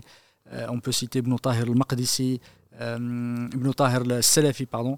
Il y a également, il y a, hum, ça, mais il y a d'autres ulama hein, euh, qu'on pourrait, qu'on pourrait citer qui ont fait énormément d'efforts. Et à ce moment-là, on est arrivé aussi à hum, l'imam Barawi que j'ai cité tout à l'heure. Et après est arrivée la génération de ta'ala, avec, ses élèves à partir du, du, 7, du 8e siècle, 7e, 8e siècle, plutôt 8e, 700 et quelques. Et après cela, il y a l'école de, euh, de l'imam euh, le, le, le, qui était, euh, imam, euh, qui était le maître de, de Ibn Hajar, euh, ta'ala, Ibn Hajar al-Asqalani, qui était son maître. Euh, c'est euh, l'Iraqi, le Hafid al-Iraqi, al-Iraqi qui a aussi constitué un des ceux des revivificateurs qui ont remis la sunna, effectivement, qui a fait énormément d'efforts. Et à partir de son école, il y a eu effectivement le Haytami, rahmatullahi ta'ala alayh, le Hafid al-Haytami, il y a le Hafid al-Busiri également, il y a le Hafid ibn Hajar al- al-Asqalani qui est extrêmement connu. Ça, c'est arrivé juste au siècle, le siècle, siècle après. Mais tout cela, tous ces ulama-là, ont porté le flambeau. En fait, le flambeau de la sunna, et chacun il se le passait l'un après l'autre, alhamdoulilah, tout en ayant cette... C'est comme, les- comme les Jeux Olympiques. hein. Barakallah, c'est comme les Jeux Olympiques. Ça fait le tour du monde et puis finalement, c'est, mais c'est une seule personne qui donne à une autre Tout personne. à fait, Finalement, on retrouve le, le même flambeau. Quoi. exactement. Donc ça, je pense, enfin, à mon humble avis, c'est, c'est une très très belle leçon. Exactement. Une très belle image. De, de- on n'est que des éléments. Et le, le fait de transmettre, si la, Allah a voulu que soit la science du hadith, hein, parce qu'elle soit aussi rigoureuse, Mm, c'est bien justement parce que c'est très important. Et exactement. donc ce flambeau, cette graine, je pense qu'il faut toujours la, la garder. Et à défaut, à défaut en tout cas de pouvoir Mm. la porter, au moins il ne faut pas l'éteindre. Ça, ça, je pense que c'est extrêmement important. Et Alhamdoulilah, il y en a qui ont gardé, qui ont gardé ce flambeau jusqu'à aujourd'hui. Et quand tu parlais tout à l'heure de cet héritage, c'est important de le savoir. C'est un héritage à la fois un héritage important pour la science, c'est un héritage aussi symbolique. Parce qu'on sait que quand tu hérites, tu passes quelque chose. Tu veux que tu le passes de façon moins physique. Parce que quand tu vas passer ton héritage, c'est pas des choses euh, de façon qu'on va transmettre euh, de façon virtuelle, mais de façon réelle. Et la science, elle se transmet de façon réelle. il faut garder cette chaîne-là, parce que les ulama sont les héritiers du prophète. C'est primordial de garder cette chaîne, de tout le temps transmettre l'un après l'autre, même avec une parole, même euh, par un geste, peut-être par un acte, mais au moins transmettre quelque chose à la génération future. Et ça, c'est le rôle à la fois des prophètes, des des éducateurs également. Effectivement, c'est ce que tu vas laisser derrière toi, c'est la science que tu vas laisser, tu dois la transmettre, tu dois la faire voir, tu dois la, la, transmettre réellement aux personnes. c'est l'une des sagesses pour lesquelles, euh, parmi les trois choses qui restent après ta mort, c'est bien ça. C'est vraiment. c'est le véritable héritage, alors que tes, tes, tes héritiers physiques vont s'attraper, s'étriquer sur l'argent, qui va pas rappeler. Par celui qui a eu, mm. une, comme l'a dit le professeur Salam, celui qui a eu une part de science, il a eu énormément comme héritage. Exactement. C'est sûr. Exactement. Alhamdulillah, c'est. faut dire que chacun Alhamdulillah a servi la sunna et on a vu apparaître, alhamdulillah, euh, voilà, ces, ulama, que ce soit dans, ça soit dans le Mashriq, dans l'Orient, que ce soit dans l'Occident aussi. On a cité tout à l'heure ceux, d'Orient comme le, le, Khatib, le Baghdadi, comme, comme on a cité tout à l'heure, comme euh, Salafi, etc. Mais également ceux du, ceux du Maghreb qui ont apporté énormément d'efforts à ce moment-là, à des moments de déclin, mais qui ont revivifié la sunna des prophètes, comme lui-même Abdel Barr, le Qurtubi, Ibn Hazm. Il y a Al-Qadi a même Abu Abbas al-Qurtubi euh, et, d'autres, effectivement, qui ont servi la sunna et qui chacun ont écrit des, des, livres. Ils ont écrit des livres sur la sunna. Ils ont, ils ont servi la sunna avec des angles différents. Chacun est venu se spécialiser. On a vu l'apparition, par exemple, de, de, livres qu'on n'avait pas auparavant. Euh, des livres spécialisés, par exemple, dans l'ahkam, hadith l'ahkam, celui, comme j'ai cité tout à l'heure, l'imam euh, Abdelghani al-Maqdisi, il a, il a un livre qui s'appelle L'Ahkam, l'Rani Maqdisi, où il n'y a que les hadiths qui concernent les statuts juridiques. Il y a Ibn Hajar al-Asqalani qui a écrit par exemple Boulour al-Maram bien après, le, le, grand-père de Ibn Taymiyyah qui a écrit le Muntaqa. C'est ces livres-là qui ont été spécialisés dans l'Ahkam. D'autres livres, par exemple, sur Tsarrib ou Tsarhib, l'Munziri, qui, que, beaucoup connaissent, qui est très connu. C'est à ce moment-là, le Munziri, fait partie de cette génération de, après le 5e siècle. Qu'Allah subhanahu wa ta'ala lui fasse miséricorde il y a d'autres, effectivement, d'autres ouvrages qui sont apparus. Et alhamdoulilah, c'est revenu crescendo jusqu'à ce qu'à peu près le 9e siècle. Et là, ça a commencé vraiment à baisser. Effectivement, après Hafid ibn Hajar al-Asqalani et cette génération-là, ça, ça a rebaissé. On ne reverra plus cette, cette époque-là. Ça s'est vraiment arrêté à cette époque-là. Alhamdoulilah, mais c'est toujours vivant. La sunna du prophète. Ouais, mais ils n'ont pas laissé, alhamdoulilah, ils ont laissé des choses. Et on a vu des, des stars. De la sunna, et on peut appeler ça des stars, mais plutôt des étoiles, effectivement, de la qui ont servi la sunna, qui sont très connus, comme les, le, Sheikh Al-A'zami, comme Sheikh Al-Albani, qu'on connaît tous, qui a servi la sunna, qui a effectivement travaillé énormément, comme Sheikh Al-Malami Al-Yamani, d'autres, Sheikh Ahmed Shakir, Mahmoud Shakir, beaucoup, beaucoup de ulama qui sont apparus à l'époque contemporaine et qui ont aussi apporté leur, leur touche, effectivement, qui se sont basés et qui se sont inspirés de ce qu'ont ce fait ceux qui les ont précédés, tout en apportant les touches. Et du coup, alhamdoulilah, le bab l'ijtihad ou bab l'ijtihad de façon générale, c'est celui de l'effort, est toujours ouvert, alhamdoulilah, pour servir la sunna et pour servir la religion d'Allah subhanahu wa ta'ala, qui ne s'arrêtera jamais jusqu'à ce qu'Allah subhanahu wa ta'ala héritera de cette terre et ce qu'elle contient. Voilà, alhamdoulilah, on est arrivé à 20h29, minute de, de, de, la fin. Si tu as effectivement euh, quelques euh, précisions à apporter ou Non, c'est pas, pour moi, c'est pas des précisions, c'est surtout, je pense que, encore une fois, je rappelle, ça c'est ce fameux hadith qui, m'a, mm. qui me plaît beaucoup, euh, qui, où Anas disait, mm. l'homme, c'est ce qui leur a beaucoup plu, euh, c'est aux compagnons du prophète sallam après que Allah les ait euh, donner la foi, c'est que le, le, bédouin qui est venu en disant au professeur Salam, l'homme aime des gens et il, euh, il n'allait pas, à, il pas à faire ce qu'ils font. Il a dit l'homme ira avec les gens qu'il aime. Donc je pense qu'il faut le garder, honnêtement. Et on ne peut pas aimer ce qu'on ne connaît pas, comme j'ai dit pour la, pour la troisième fois dans ce live.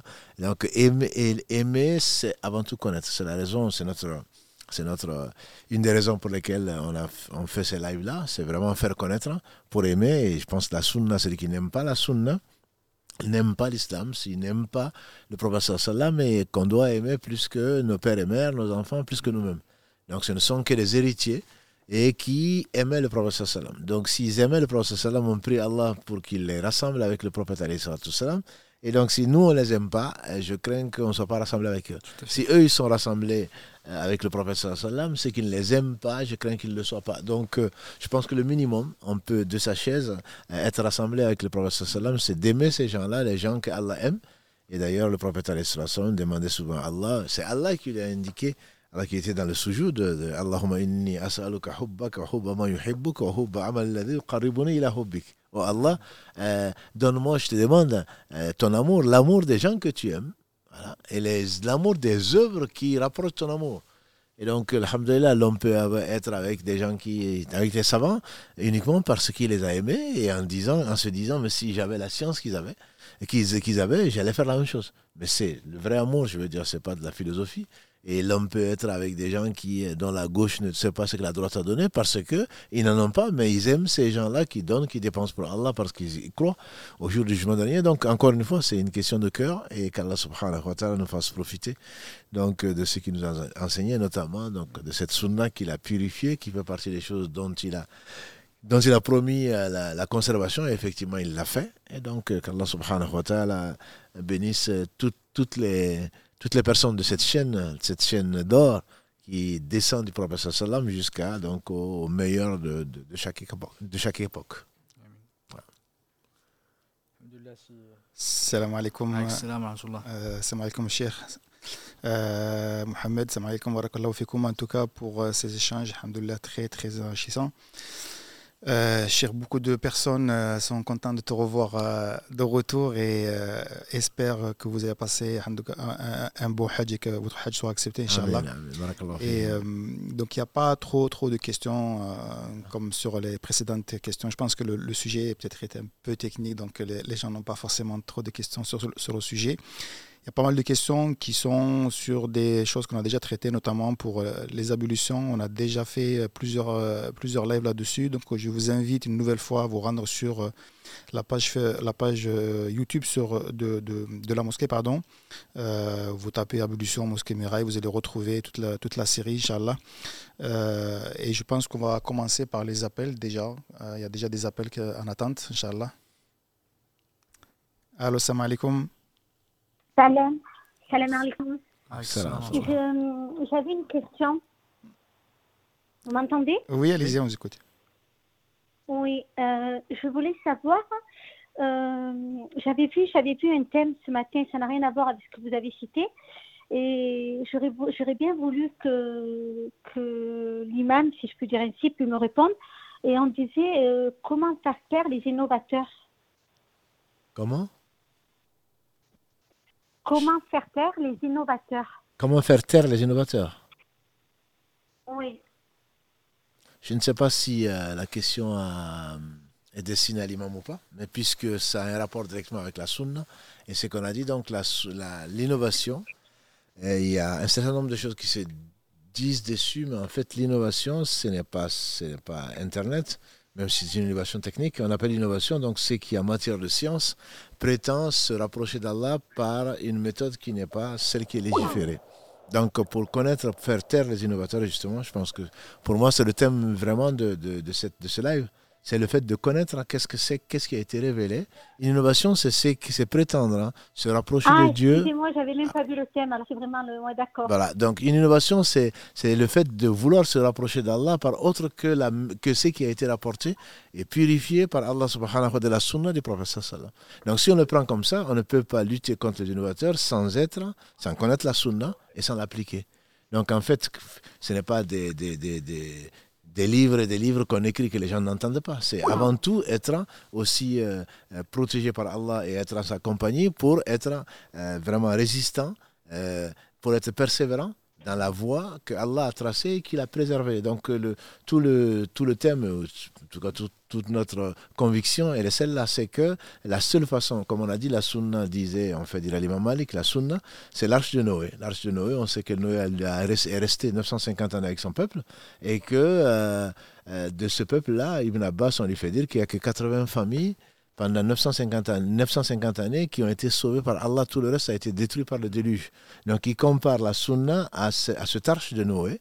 C'est que celui qui, monte dans ce arche, cette, euh, dans ce bateau, entre guillemets, est sauvé. Celui qui ne monte pas, il est perdu donc là, effectivement, il faut connaître donc euh, la sunna du prophète sallam, l'appliquer en soi-même, c'est-à-dire aimer Allah, le connaître, aimer Allah, aimer les gens que Allah aime, et également aimer les actes donc que Allah aime. Par conséquent, il faudrait le mettre en pratique et ne pas accepter tout ce que l'on peut trouver sur différents réseaux dont je ne vais pas faire la publicité, des gens qui se prétendent réformateurs en réalité, qui sont, qui sont égarés, qui égarent les autres, etc. Mais c'est une loi d'Allah. Allah a voulu ceci, ça va se réaliser justement pour distinguer les gens qui sincèrement aiment Allah subhanahu wa et que Allah aime, puisqu'il les préserve, et par rapport à des prétentieux qui disent aimer l'islam et qui, au nom de l'islam, donc euh, se mettent à vendre, à vendre ce qui ne leur appartient pas.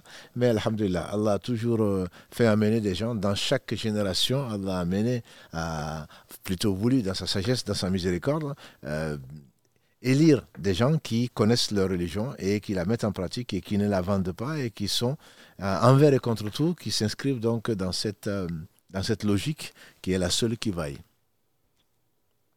Merci beaucoup. Barakallahu fik. Barakallahu fik, merci. Je voulais vous demander autre chose, si c'était possible vite fait. C'est possible? Oui, oui. Oui, voilà. je voulais vous demander, je sais qu'Allah, merci, je sais qu'Allah Azawajal, et c'est le tout miséricordieux, le très miséricordieux, subhanallah, et j'avais une question pour une personne que je connais et je fais des doras pour cette personne. Je voulais savoir, j'ai un peu honte de vous poser cette question, mais je voulais savoir si Allah pardonnait l'association. Et je fais des doras pour que cette personne, euh, pour qu'Allah guide guide et accorde la guidée et la quitter à cette personne. Et je voulais, parce que je sais qu'Allah, il guide et guide, il guide et égare qui veut. Et je voulais savoir si, si l'association, c'était, on m'a dit que c'était le seul péché qui n'était pas pardonné. Et il y a un autre imam qui me disait oui, donc du coup, je me suis dit, jamais 203, je, vais vous, je, vous pose la question à vous. Non, mais alhamdulillah, si vous avez la réponse, je pense que n'est pas la peine de poser la quatrième au quatrième imam que vous allez rencontrer. Euh, juste, je veux dire que c'est les gens c'est une vérité. Allah dit dans la sourate des femmes, 4, verset 48, et il est dit également dans le verset 116, Inna Allah la Allah ne pardonne pas qu'on ait associé quoi que ce soit en dehors de ça, il pardonne à qui il veut. Donc Allah le dit, ça fait partie des trois, c'est l'injustice la plus ignoble, c'est d'associer Allah alors que c'est lui qui a tout créé sans besoin. Voilà. Mais les gens le comprennent souvent en disant ben, il a été associateur et puis donc Allah ne va pas le pardonner. Non, Allah dit dans la Surah 39, verset, verset 53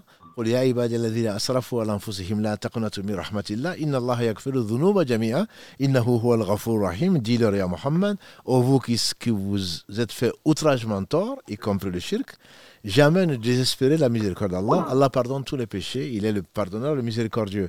Ça veut dire que quand Allah dit qu'il ne pardonne pas, c'est celui qui meurt dans l'état d'associé celui qui est associé à ah, Allah, c'est celui qui meurt. Mais les compagnons du prophète combien ont, ont, adoré Lat Combien de, Combien ont adoré des idoles Mais Allah les a pardonnés, Allah les a choisis, Allah les a, amenés au paradis. Donc Allah pardonne absolument tous les péchés, mais à condition de ne pas mourir en étant associateur. De ne pas rendre l'âme. Exactement. Celui qui rend l'âme. Bah, il faut continuer à faire le droit jusqu'à ce que la personne yani, rejoigne son Seigneur. D'accord, Inch'Allah, d'accord. Merci beaucoup. Avec plaisir, barakallahu. Merci, barakallahu fikum. Euh, Karim, on a d'autres appels, Inch'Allah Allô, salam alaikum. Allô, salam alaikum. Vous êtes en direct. S'il vous plaît, c'est juste, vous, vous, pouvez euh, éteindre euh, votre ordinateur ou ce que le, le moyen oui, ça y est, j'ai éteint. Le... Pardon? Ça y est, j'ai éteint. Très bien. Vous êtes en direct, Charles. Vous pouvez poser votre question. Ah ben, salam alaikum tout le monde. Salam. Salam alaikum, cher. Comment allez-vous? Alhamdulillah. Ah ben, c'est un plaisir de vous revoir. Alors, euh, moi j'ai une question euh, concernant la prière. Euh, quand on fait des doigts et qu'on demande des choses à Allah, j'ai certaines personnes qui me disent que quand on lève la main, il ne faut pas essuyer le visage en disant Amin, que apparemment ce serait de l'innovation. Donc euh, ça, c'est quelque chose qui m'intrigue et c'est une habitude que j'ai eue depuis toute petite. Oui. Donc euh, voilà, j'aimerais savoir si euh, est-ce que c'est bien d'essuyer le visage après les invocations ou, ou pas. Alhamdulillah, c'est bon, ce sont des choses qui se font, c'est des choses que l'on entend, que l'on lit déjà.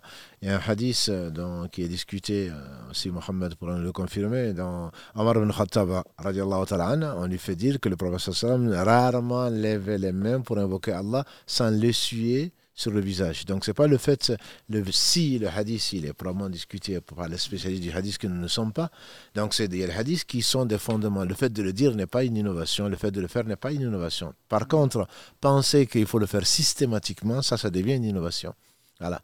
Le prophète, on l'a vu lever les mains, pour ceux qui sont, ne connaissent très peu, comme la confiture, euh, qu'il l'étale, voilà, le peu qui connaissent, non, le professeur n'a pas levé les mains. Mais c'est faux, il y a comme un hadith où le professeur a levé les mains au point qu'on voyait donc la couleur de ses aisselles.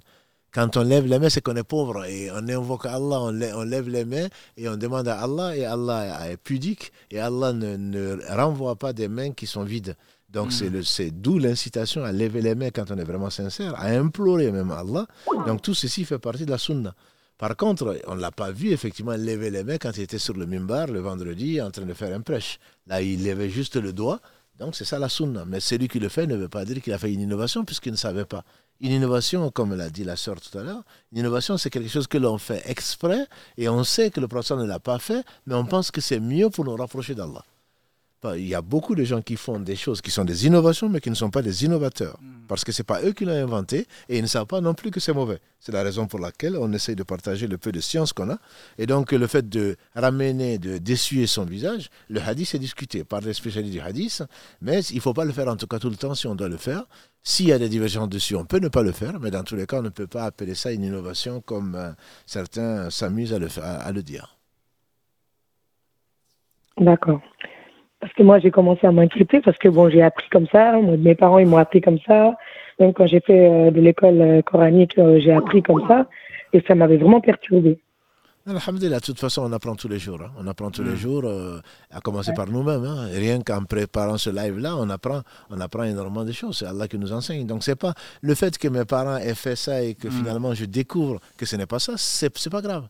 Ce n'est pas grave, au contraire, je remercie mes parents, je remercie avant tout Allah, mais je remercie également mes parents de m'avoir appris ce que je ne savais pas. Maintenant, on prend de tout le monde, comme on a dit dans l'émission, on prend de tout le monde, on laisse de tout le monde sauf du prophète sallam. Si on est sûr que le prophète ne l'a pas fait, dès qu'on le sait, on l'abandonne. Mais ça ne veut pas dire qu'on a régné son passé. Au contraire, au contraire, ça veut dire qu'on suit mm. la vérité et c'est ce qui est demandé, sinon ça devient de l'orgueil.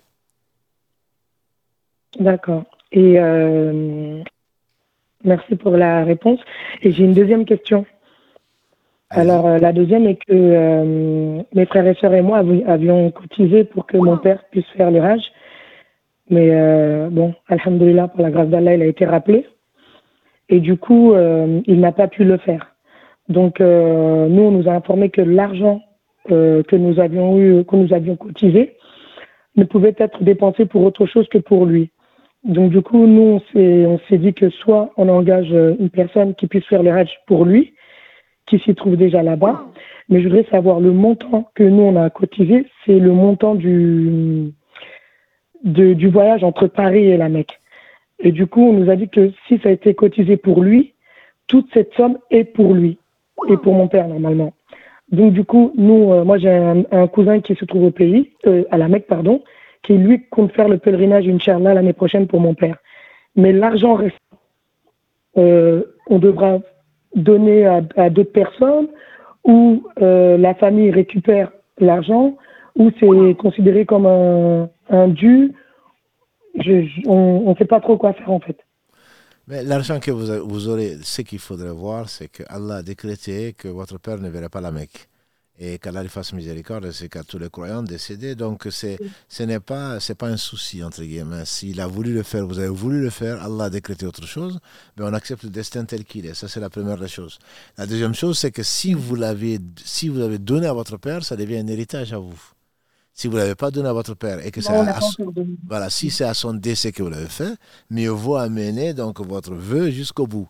Vous pouvez si ça, sert au pèlerinage, au pèlerinage et à autre chose, vous pouvez faire le pèlerinage et vous pouvez dépenser le reste avec l'intention, soit pour creuser un puits, soit pour autre chose. Ce n'est pas forcément votre cousin euh, qui, va avoir, qui, va avoir le bénéfice, euh, le bénéfice de l'argent. Non, ça, votre intention était de le dépenser pour, pour le Hajj. Allah a voulu que ce mhm. soit pour le Hajj plus autre chose. Cet argent-là, je vous conseillerais très fortement d'en faire profiter, soit un orphelinat, soit de creuser un puits, soit de faire du bien avec, avec l'intention donc que ça profite à votre père, et Inch'Allah, ça lui profitera. Oui, ok. J'ai compris. Merci, Barakallah. Allah Mohamed, est-ce que tu pourrais répéter la question euh, concernant notre petit jeu?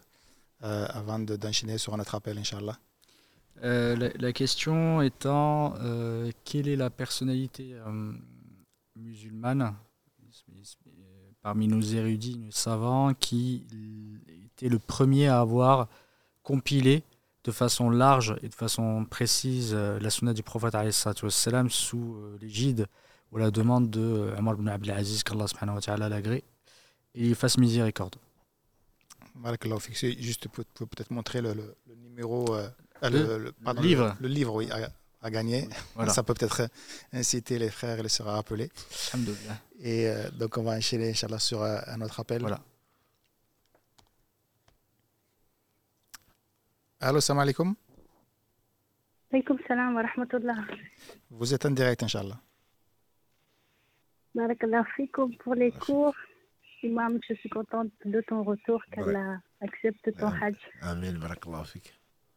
Je voudrais, si possible, répondre à la question de la semaine dernière. Mhm. Est-ce que ce serait l'imam al-Zuhri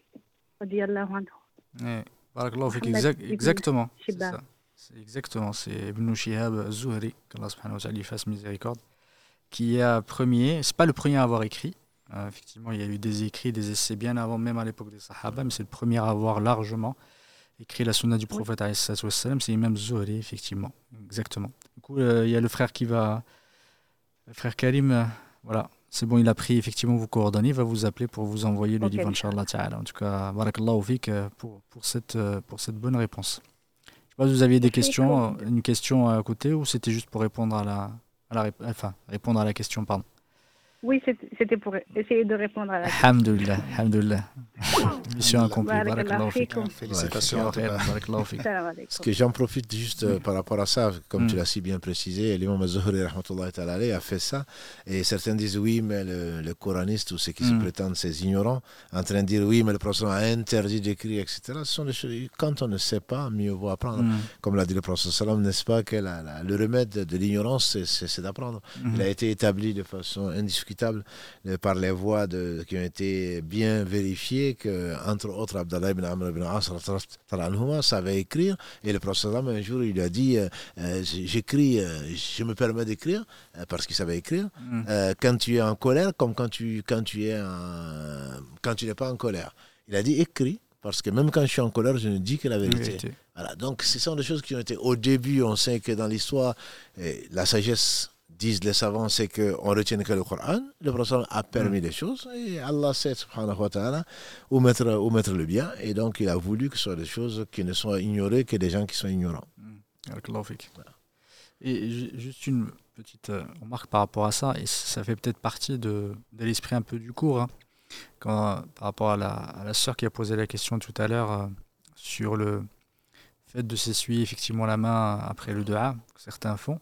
Tu as fait une très très bonne euh, réponse, Barakallahu fik, qu'Allah te récompense par le meilleur. Je ne suis pas là pour juger effectivement ta réponse qui est excellente. Mais l'idée c'est de c'est toujours vérifier effectivement avant de parler. Et, chacun, Alhamdoulilah, tu as si bien dit, c'est pas parce que quelqu'un fait une innovation déjà qu'il est innovateur. Et, cet acte-là en soi, est-ce que c'est une innovation ou pas? Comme alhamdoulilah, certains ulama, comme tu as dit, se basent sur un hadith. Quelques hadiths, mais le plus important, c'est celui d'Ibn Omar, que certains ont jugé Hassan comme Ibn Hajar, et ce hadith-là a été, d'ailleurs euh, rapporté par, euh, par Al-Hakim, dans on en a parlé tout à l'heure euh, pendant le cours. Du coup, ce n'est pas. C'est d'abord, regardez, même si le hadith est faible, daif, eux, ils ont au moins une source, effectivement. Pour autant, on ne peut pas dire que c'est une vraie, une vraie innovation. En fait, ça veut dire que tu te bases quand même sur une source. Cette source-là, peut-être que chez certains, est, est, forte et authentique, d'autres, elle est faible. Mais tu ne peux pas forcément dire. Tu peux être effectivement ne pas être d'accord, avec cette, cette, pratique, mais tu ne peux pas forcément réfuter, tu ne peux pas forcément pardon, répliquer à ces personnes, ou plutôt être agressif vis-à-vis d'eux. Et on voit malheureusement de plus en plus, surtout euh, les jeunes, malheureusement, ils, lisent effectivement certains, certaines fatwas, certains livres, et ils se permettent d'agresser les gens, se permettent de mettre en, en doute la religiosité, la religion des autres, par rapport à un avis, par rapport à quelque chose qu'ils ont lu, peut-être pas compris, peut-être compris à moitié. C'est pas parce que ils ont même exactement lu. Et, lu et qui n'ont rien lu. Et dans l'autre sens, il faut que les autres aussi respectent effectivement. Certains qui te voient des fois, tu lèves pas la main, ils te disent mais oui, il lève pas la main après le, la prière. Il ne pas là, il essuie pas son visage, il fait pas comme les autres, etc. Ça, ça devient aussi, il faut pas être sectaire ni d'un côté ni d'un autre, il faut pas être effectivement dans des extrêmes. Il faut respecter les autres, surtout quand les gens ils se basent sur la sunna du prophète. Ils n'ont pas fait ça par, euh, effectivement, euh, par passion. Ils n'ont pas, pas inventé les choses. Du coup, faites très très attention là-dessus. Et c'est pour cette question-là, et pour d'autres d'ailleurs, pour d'autres réponses comme ça, soyez beaucoup plus, soyez bienveillants, soyez compréhensifs, respectez les avis des autres, et ne soyez pas dans une vision extrémiste, effectivement, euh, où vous allez plus rejeter les gens de la sunna que de les rapprocher. Tout à fait. Non, moi, je trouve que c'est une excellente, une excellente réaction et une attitude, je pense, à observer. C'est comme on dit, hein, plus on est savant, plus on est tolérant. Tout à fait. Moins, parce que quand tu vois les gens qui sont les, plus agressifs vis-à-vis de leurs frères en particulier, mm. c'est les plus ignorants. Parce que j'ai entendu, j'ai lu ça, j'ai entendu et c'est tout. On ne connaît que ça. Et comme je disais tout à l'heure pour la confiture, c'est comme la confiture. Moins on en a, plus on l'étale. Alors, on ne connaît que ça. il faut vraiment que tout le monde sache que ça, c'est une innovation. Pourquoi? Parce que j'ai lu sur Internet, un tel savant a dit, et alors? Et alors? Hmm. et on ne parle même pas d'innovation quand il y a des divergences entre des savants. J'ai dit savants dignes de ce nom. Tout à fait. Parce qu'ils ont, des, ils ont des preuves, comme tu dis. Hmm. Ils ont des preuves, ils se basent sur les choses qui ne sont pas considérées comme authentiques pour d'autres, qu'eux ils considèrent comme solides, etc. Donc ils se basent sur une chose. Et toi, tu ne te bases sur rien du tout. Tout à fait. Donc ça, je pense que c'est une très belle remarque. Si on ne retient que ça ce soir, je pense que c'est une très bonne chose. Allah nous réforme. Amen. Hmm, barakallahu fikum. Euh, d'autres appels, Karim? Alors, on continue, Inch'Allah. Allô, salam alaikum. Alaikum salam. Vous êtes en direct, Inch'Allah. Bonjour. Salam alaikum. Euh, en fait, euh, j'ai des questions. La première, ça concerne la prière, par exemple ici, la prière c'est 23h50 et puis euh, certaines mosquées, ils les décalent à 23h30. Là où j'ai pris aussi c'est 23h30. Est-ce que c'est autorisé de prier avant l'heure de Dohol ou bien... Et là, je ne comprends pas. Et la deuxième, c'est concerne la, euh, le chapelet. Est-ce que c'est une innovation ou bien c'est ça mes deux questions? On va laisser si Mohamed répondre. non, tu sais, les horaires de prière, alhamdulillah, c'est, c'est, on en sourit, mais c'est une question malheureusement très très importante et vitale. Il n'y a pas de prière avant l'heure. Donc, euh, c'est, une grande responsabilité que de désigner, que d'être imam ou d'être responsable ou de prétendre je fais des horaires. Parce que devant Allah, si tu égares les gens, tu seras responsable. Il y a pas, la prière n'est pas valable à l'unanimité des savants avant l'heure donc, bon, l'heure est définie par la position du soleil, etc. Bon, on ne va pas rentrer dans ce, détail-là. Aujourd'hui, il y a plusieurs, on ne regarde plus le soleil, on a d'autres moyens qui sont plus efficaces, plus précis d'ailleurs, et alhamdulillah. Donc, il y a différentes façons de, déterminer les horaires. Si effectivement on a des preuves, comme dit ici Mohamed, si on a des preuves que ce sont des choses qui sont justes, il n'y a, pas de, il a pas de mal. Mais le problème, c'est que souvent on n'a pas de preuves, souvent on suit ses passions. On suit ses passions. J'ai entendu des gens en train de dire il ne peut pas y avoir plus d'une heure entre le Maghreb et l'Isha, par exemple. Pourquoi? Parce que ça les arrange. Il ne peut pas y avoir. Comme si ils avaient fait, ils sortaient de je ne sais quelle école. Scientifiquement, c'est impossible. On ne peut pas affirmer ça. Ça dépend où on est. Certains ont vécu, moi je sais que j'ai vu au moins six fois en Suède euh, ou au Danemark, ou euh, en hiver ou en été. Euh, bon, c'est à 15 heures que le soleil se couche ou alors ça ne se couche pas du tout. Voilà, donc on ne peut pas affirmer des choses que l'on ne connaît pas. Effectivement, il faut faire confiance à des horaires. il y a le, en gros, il y a trois, il y a, il y a trois méthodes de calcul. Il y a la méthode de 18-19 degrés, il y a la méthode de 12 degrés, il y a la méthode de 15 degrés, donc, qui est celle de l'ISNA, euh, Islamic euh, Society of North, of North America. Et donc, les trois méthodes, je ne dis pas qu'elles ne sont pas bonnes, elles sont bonnes, les trois méthodes. Maintenant, euh, quelle est la meilleure? Ils ont fait de l'ijtihad. Mm. Les gens qui l'ont fait, ce ne sont pas des sourds, ce ne sont pas des gens qui suivent leur passion. Simplement, en pratique, euh, les horaires peuvent très différer, mais on ne peut pas, surtout ce que je vois dans nos, dans dans nos mosquées, c'est qu'on va suivre les horaires jusqu'à arriver à 11h. À partir de 23h, on dit que ce n'est plus supportable. Donc ça, vraiment, ça c'est suivre les passions. Qu'une mosquée, moi je respecterai quelqu'un qui, toute l'année, prie à une certaine heure parce qu'il a, des, parce qu'il a des preuves. Mais non, je prie jusqu'à jusqu'à 23h. Arrivé à 23h, je décide pourquoi? Parce que je, suis ma passion, que ça ne peut pas aller au-delà. Non, tu peux, mais tu n'as pas le droit de l'imposer à qui que ce soit. Et donc ces horaires-là sont, je ne vais pas faire de publicité, on suit, nous, une méthode, d'autres suivent d'autres méthodes, je les respecte, mais on n'a pas le droit de changer d'horaire parce que ça ne nous arrange pas, ou parce que c'est trop tard, ou parce que sur quelle base? Au moins qu'on ait, des, des avis scientifiques, scientifiques j'entends des avis de savants qui craignent Allah, pour pouvoir les suivre. Et donc, euh, si tu vas dans une mosquée où on avance l'heure, où on le fait avant l'heure en tout cas qui est prescrite, alors que la mosquée suivait ces horaires-là, il faut pas le, on prie avec eux, comme le disent les plus, les plus sages d'entre nous, et on refait la prière parce que la prière n'est pas valable. Voilà, donc il faudrait il faudrait prier Allah subhanahu wa ta'ala de nous unir sur la vérité et on ne peut pas suivre parce que non, non, dans cette mosquée c'est comme ça, donc je vais faire comme ça. Il y a des preuves comme quoi on ne peut pas prier avant l'heure, donc il ne faut pas suivre n'importe quelle n'importe quel horaire qui change en fonction des passions des uns et des autres, quels qu'ils soient. La deuxième question, c'était sur le chapelet. Et là, en fait, moi, ici à l'île de France, et là, je suis à Châtenay. La mosquée de Châtenay, c'est 23h30. Et puis la mosquée de Clamart à côté, c'est 49, un truc de 49 et encore euh, plus de minutes. Et là, les gens disent les horaires, c'est les êtres humains qui, euh, qui, euh, qui, euh, qui prévoit ça et puis du coup il s'appuie euh, comment dire entre les prières des Maghrib il n'y a pas oui, mais quand, quand, quand il, mon, frère, quand il rentre, quand il rentre dans l'avion, je pense qu'ils ne vont pas discuter avec le pilote ni avec le commandant de bord. Hein. Mhm. Non, les horaires sont aussi, ah, les horaires sont aussi précis que, euh, le, que, que, que, conduire un avion. Hein. Simplement, c'est pourquoi on prévoit que dans, combien de temps il y aura euh, que, que l'Aïd, c'était le jour, etc. C'est des méthodes très très précises. Donc, faut pas en matière de religion, malheureusement, parce qu'on est ignorant, on suit nos passions en matière de religion. Nous, on se dit, non, mais c'est pas grave. Cinq minutes avant, c'est pas grave. Deux minutes avant, c'est pas grave. Alors que c'est grave. Les gens n'avaient pas ce problème-là parce qu'il n'y a pas de minutes. Mais une fois que l'on sait que c'est pas rentré, on n'a pas le droit de prier alors qu'on est convaincu que c'est pas rentré. La prière n'est pas valable. Donc à partir de ce moment-là, si elle n'est pas valable, ça veut dire qu'elle n'est pas agréée. Et donc que les gens arrêtent de, prendre l'islam comme, comme, comme, comme euh, je ne sais quoi d'autre, c'est la chose la plus importante. On ne peut pas euh, suivre, être précis dans n'importe quel métier, dans l'islam, considérer ça comme c'est pas grave. Non.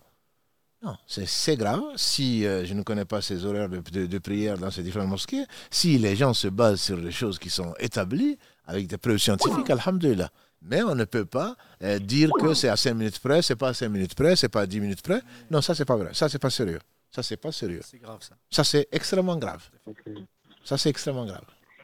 Qu'Allah nous réforme et, nous oriente vers le meilleur. Et, là, du coup, euh, nous, on a prié avant, on priait avec Est-ce qu'on va répéter les prières passées ou bien le, en, priant, en priant derrière, c'est-à-dire fais tes recherches, vois la meilleure des méthodes et adopte celle qui, où tu as le plus de preuves. Celle que tu as priée, qu'Allah les accepte. Tu ne vas pas refaire toutes tes prières parce qu'au moment où tu pries, quand tu pensais, tu étais convaincu que la prière est rentrée, elle est rentrée. Si, entre-temps, tu, tu, tu, te rends compte que ce n'est pas le cas, eh ben, tu changes. Le prophète sallam, quand on a, Allah lui a révélé ce qu'il lui a révélé, alors qu'il, alors qu'il priait vers Jérusalem, il a dit de tourner vers, vers, vers, la Mecque. Dans la même prière, il s'est retourné dans la Mecque. Voilà, donc ça, ça c'est pas un souci. Alhamdulillah, Allah sait que si tu savais que c'était à 23h45, tu aurais fait à 23h45. Tu l'as fait à 23h30, c'est pas des prières à refaire, Inch'Allah. Ok, d'accord. Merci. Barakallah fik. D'autres appels, Karim? Il avait une deuxième question. Ah oui, pardon, la deuxième question, c'était sur le, le chapelet, en effet. Je t'en prie, non, tu t'es rappelé de la question. non, mais je pensais, en fait, euh, tout à l'heure, je pensais à la même chose quand il. Euh, je pensais à ça aussi, euh, quand on parlait effectivement de la discussion sur le fait de s'essuyer le visage après, le, après les deux A. Et je pensais à ça aussi, effectivement, à la partie à la, subha. Les ulama disent qu'effectivement, on ne peut pas dire que c'est une innovation, que c'est une bid'a, parce qu'il y a certains sahaba, effectivement, ne faisaient pas avec la subha en, proprement parler, mais ils, faisaient, euh, ils comptaient avec des, avec des petites noix ou des, des cailloux, avec le hassa. Le prophète, ce qu'on ce qu'on rapporte de lui, c'est qu'il le fait effectivement, il comptait avec ses doigts. Du coup, le fait de dire que c'est une bid'a n'est pas, n'est plutôt une, comment dire, il ne faut pas traiter ces gens-là d'innovation, ni dire que c'est une bida. L'avis, effectivement, le plus, le plus juste, c'est de dire que ceux qui en considèrent la subha, comme a dit qui considèrent comme étant un symbole religieux, plutôt que de, plutôt qu'un outil qui nous permette de faciliter une adoration. Comme celui qui va, par exemple, euh, utiliser un tapis pour pouvoir prier parce que le sol est dur, euh, c'est comment je facilite euh, le fait de, de mettre effectivement de mettre en application cette adoration là. Il y en a beaucoup qui n'arrivent pas à compter et qui par exemple veulent faire mille la ilaha illallah et c'est difficile parfois, surtout pour les personnes âgées. Du coup, c'est une, c'est une, facilité. Je pense que certains ulama disent qu'il n'y a pas de mal là-dessus en utilisant dans ce sens-là. Le mieux c'est de le délaisser parce que le prophète ne l'a pas fait et le meilleur le meilleur de nos effectivement de, de nos modèles c'est le prophète en revanche, ceux qui utilisent la subha comme étant une, euh, comment dire, un symbole euh, d'une école ou un symbole de religiosité ou autre, parce qu'on en voit certains, ils, ils, en mettent 50 autour du cou, euh, ils se même se transmettent par chaîne de transmission certaines subha, ils te disent tu, prends parce que telle elle a touché, il y a la baraka dedans. Du coup, ça devient plutôt du, comment on, pourrait appeler ça, de, de, de ou de, effectivement, c'est faire des, presque des idoles. Et ça, c'est contraire à notre religion. Et parfois même, ça peut sortir à, devenir même des amulettes hein, de protection. Certains qui considèrent euh, qu'ils les mettent dans, dans, leur maison parce que ça protège, etc. Ou dans la voiture pour que ça pour que ça brûle pas. Et que ça brûle pas, exactement. Tout, ça, ça, effectivement, on peut considérer ça comme étant une innovation, le fait de faire ça. Parce que ce n'est pas un symbole de notre religion, ce n'est pas une, c'est pas un objet sacré, ce n'est pas un objet euh, qu'il faut vénérer. Euh, c'est un outil, si certains par difficulté l'utilisent, euh, ça, effectivement c'est surtout les personnes âgées. Et, ce que je dis à nos sœurs et à nos frères, vous ne l'utilisez pas, alhamdoulilah c'est le mieux, mais n'allez pas critiquer effectivement ceux, qui le font et être dur avec eux et les traiter d'innovateurs. Les ulama ne l'ont pas fait. Les ulama de confiance disent qu'effectivement, on ne peut pas dire que c'est une bid'a, une innovation, parce que nos sahaba ont utilisé des moyens comme la, la, sabha pour euh, pouvoir compter.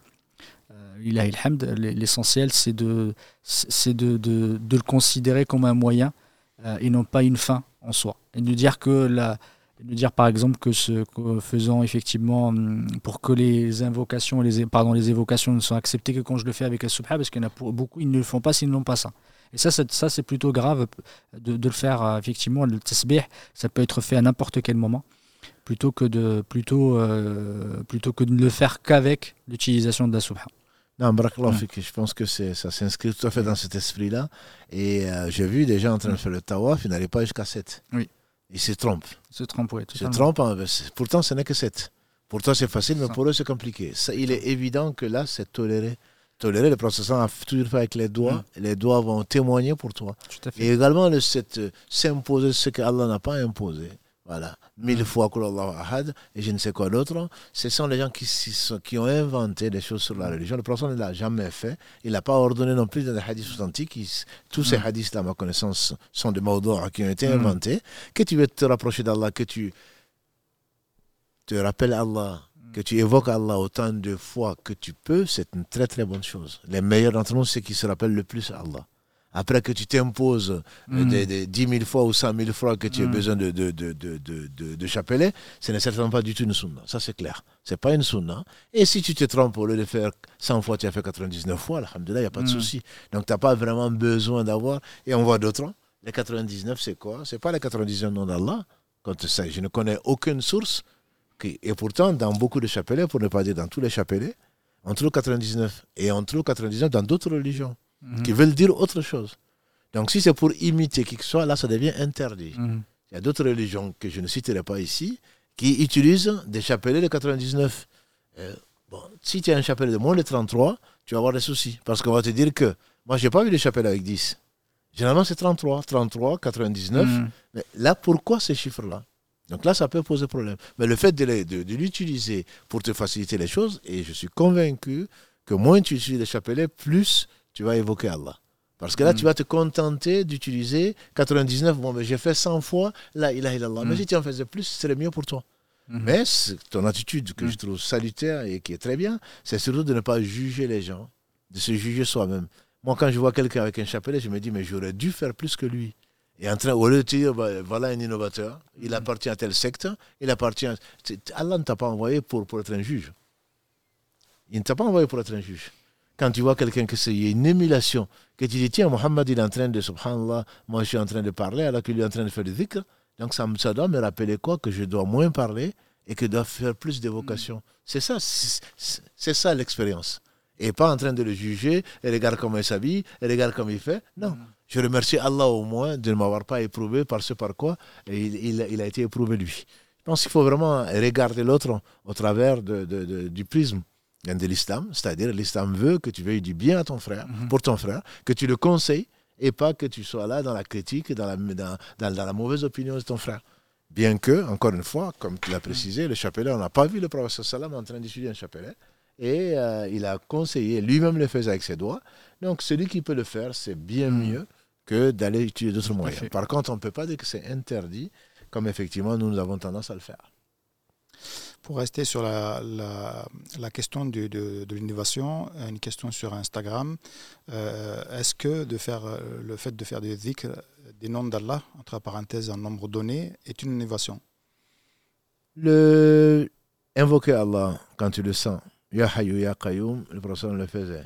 Mais le fait de celui qui invoque Allah 33 fois ou, ou 2412 fois, ça c'est clair que c'est une innovation. Il y a beaucoup de. Celui qui, fait, celui qui veut avoir un, mari pieux, eh bien, qu'il le fasse 212 euh, fois. Et tout, si tous les soirs, tu fasses ce doigt-là, etc., ça, c'est l'indice le plus mm-hmm. palpable de l'innovation. C'est que ce sont des choses qui ont été inventées. Tu ne trouveras pas de source. Celui qui fait ça, il aura ça. Mm. Celui qui, on est trop administratif avec Allah. Si Allah t'inspire, comme on le fait dire à Omar ibn Khattab, je ne me soucie pas de savoir si Allah va accepter mon invocation ou pas. Je me soucie plutôt du fait qu'il me l'ait inspiré. Donc si sincèrement tu demandes à Allah ce que tu demandes, il a promis de te répondre. Voilà. Après, pourquoi aller chercher 12 fois, 13 fois, 17 fois, 214 fois, ceci et cela, sans aucune preuve? Là, là ça devient l'innovation. Que tu l'aies fait une fois, mille fois, hmm. tu as demandé à Allah parce que ton cœur était ouvert, parce que tu, tu, tu, pleurais, parce que tu le sentais, y a pas on ne peut pas parler d'innovation. C'est ce que aussi les ignorants disent, ça c'est une innovation. Le fait de le faire une fois parce que tu as été inspiré par là n'est pas une innovation. Par contre, le fait de le faire, comme tu l'as dit tout à l'heure, Mohamed, celui qui fait ça 99 fois, pourquoi? Ah, parce que euh, le professeur m'a dit Allah 99 non, celui qui l'a dit, c'est jusqu'à la fin du hadith. Voilà, à partir de là, le donc est de trop, comme je dis souvent. On n'a pas le droit de dire donc. Dans la région, c'est Tawqifi. Allah, il a dit, le messager, il a dit, on s'arrête là. C'est pas parce qu'il a dit ça que je vais faire autre chose que ce qu'il a dit. Voilà. Donc, le fait de dire qu'un certain nombre de fois, celui qui fait ça, sauf si tu as une preuve. Il y a une preuve que 30, le prophète a dit qu'il fallait faire Subhanallah, Alhamdulillah, Allah Akbar 33 fois. Mm Alhamdulillah, tu le fais 33 fois. Voilà. Mais si là, il a dit 33 fois, toi tu le fais 1000 fois, c'est une innovation. Je veux dire, après chaque prière. Celui qui, après chaque prière, dit 33 fois Subhanallah, Alhamdulillah, Allahu Akbar, est fini. La centième fois à dire La ilaha illallah wahdahu la sharika la, le hadith est connu. Ne va pas dire Non, mais il a dit ça, mais moi je peux faire deux fois plus. Là, c'est une innovation. Là, on désobéit à Allah en désobéissant au prophète sallam. Mais après, le mieux, le dit Allah, vous les croyants, rappelez-vous, évoquez Allah beaucoup de fois. Il n'y a pas de nombre dans ça. Surtout pas en disant tel nom que je veux coupler avec tel autre, etc., comme certains le font. Non, ça, ce sont euh, les faïdas, comme aiment bien le dire certains de nos frères euh, de, de, de, l'Afrique de l'Ouest. Et quand l'imam ou le prêcheur est réputé parce qu'il va dire Bon, moi, je vais vous dire un secret. Tu sais? C'est Faïda, c'est quelque chose qu'on rajoute. Je veux dire un secret. Ah, celui-là, il donne beaucoup de faïda. Mais là, en général, plus on donne de faïda, plus on est à côté de la plaque. Non, non, en général, c'est comme ça. Ils finissent leur discours en disant Moi, je vous dis ce que personne ne va vous dire depuis quand tu es devenu un prophète? Le prophète sallam a dit que tous les prophètes ont parlé de, de l'Antéchrist. Mais moi, je vais vous dire ce qu'aucun prophète n'a annoncé avant moi, c'est qu'il est borgne. Et votre Seigneur n'est pas borgne. Là, il peut nous dire ce qu'Allah lui a... Mais non, c'est un secret que je vais vous dire. Comme s'il y a de l'islam secret, il y a de l'islam public. Ça, il ne faut pas les écouter. Celui qui te dit ça, c'est un charlatan. Le prophète sallam est mort en nous ayant laissé ce qu'Allah a voulu que tout le monde sache. Il n'y a pas de secret qui a dû dire à Aïcha à dire de ne pas le dire aux autres ou à telle personne de ne pas le dire aux autres. Ça, c'est, de l'arnaque. Voilà, c'est de l'arnaque. Euh, Karim, est-ce qu'on a d'autres appels? Allez, on prend un autre. Allô, salam alaikum. Allô? Oui, salam alaikum. Alaikum salam. Vous êtes en direct. Vous m'entendez? Très, très bien. Ah, d'accord. Euh, salam alaikum. Alaikum salam, euh, et Mohamed. J'ai deux questions, euh, s'il vous plaît. Euh, la première est, est pourquoi n'a-t-on pas le droit de faire une sieste entre l'Asr et le Maghreb? Qu'il y a un hadith qui, qui, qui le stipule Et la deuxième, euh, est-ce qu'on a le droit, euh, ne connaissant pas le, Coran en entier, est-ce qu'on a le droit pendant la prière de dire trois fois Surat al-Ikhlas euh, en, ayant la récompense de dire trois fois, enfin en ayant la récompense pardon de de, réciter le, Coran en, entier? Laisse Mohamed répondre. Vas-y, vas-y, cher Je commence par la, la deuxième question. je te laisse la première. Euh, c'est une, euh, c'est une sunna même de le réciter dans le, dans le comme on le sait. Donc on peut réciter plusieurs sourates.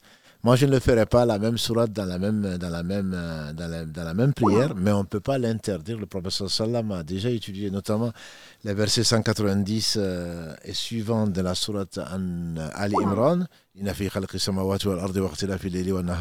jusqu'à jusqu'au subh.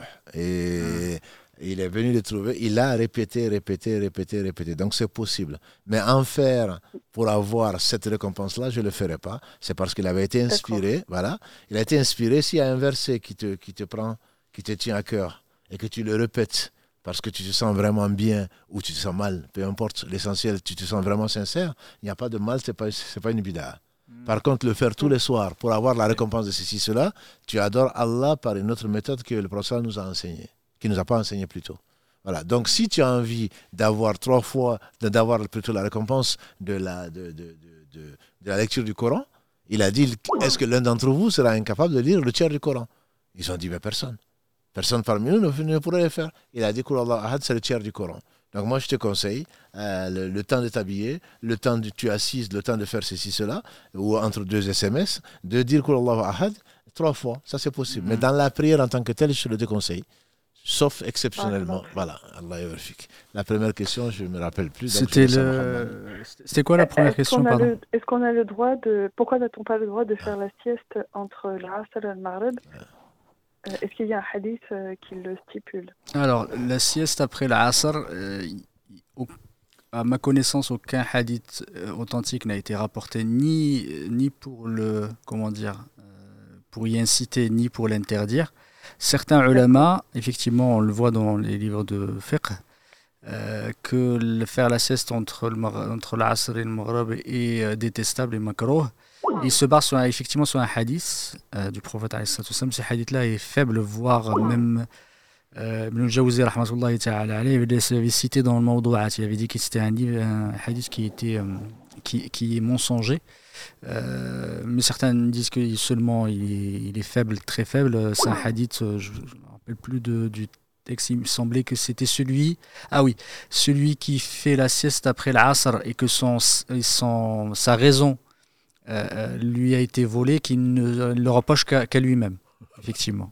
Parce qu'a priori, quand on fait la sieste, après, on peut être touché par le shaitan, etc.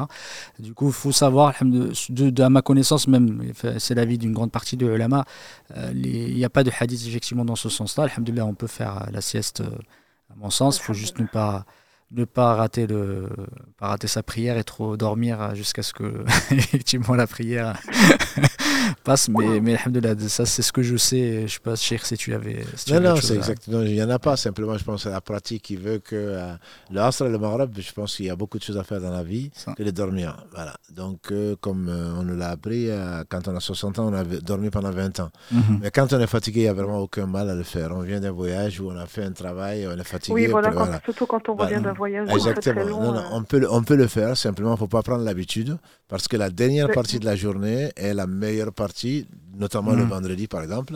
Et quand Allah euh, nous a donné le cadre, c'est le, dernier tiers mm. du Ramadan, etc., euh, etc.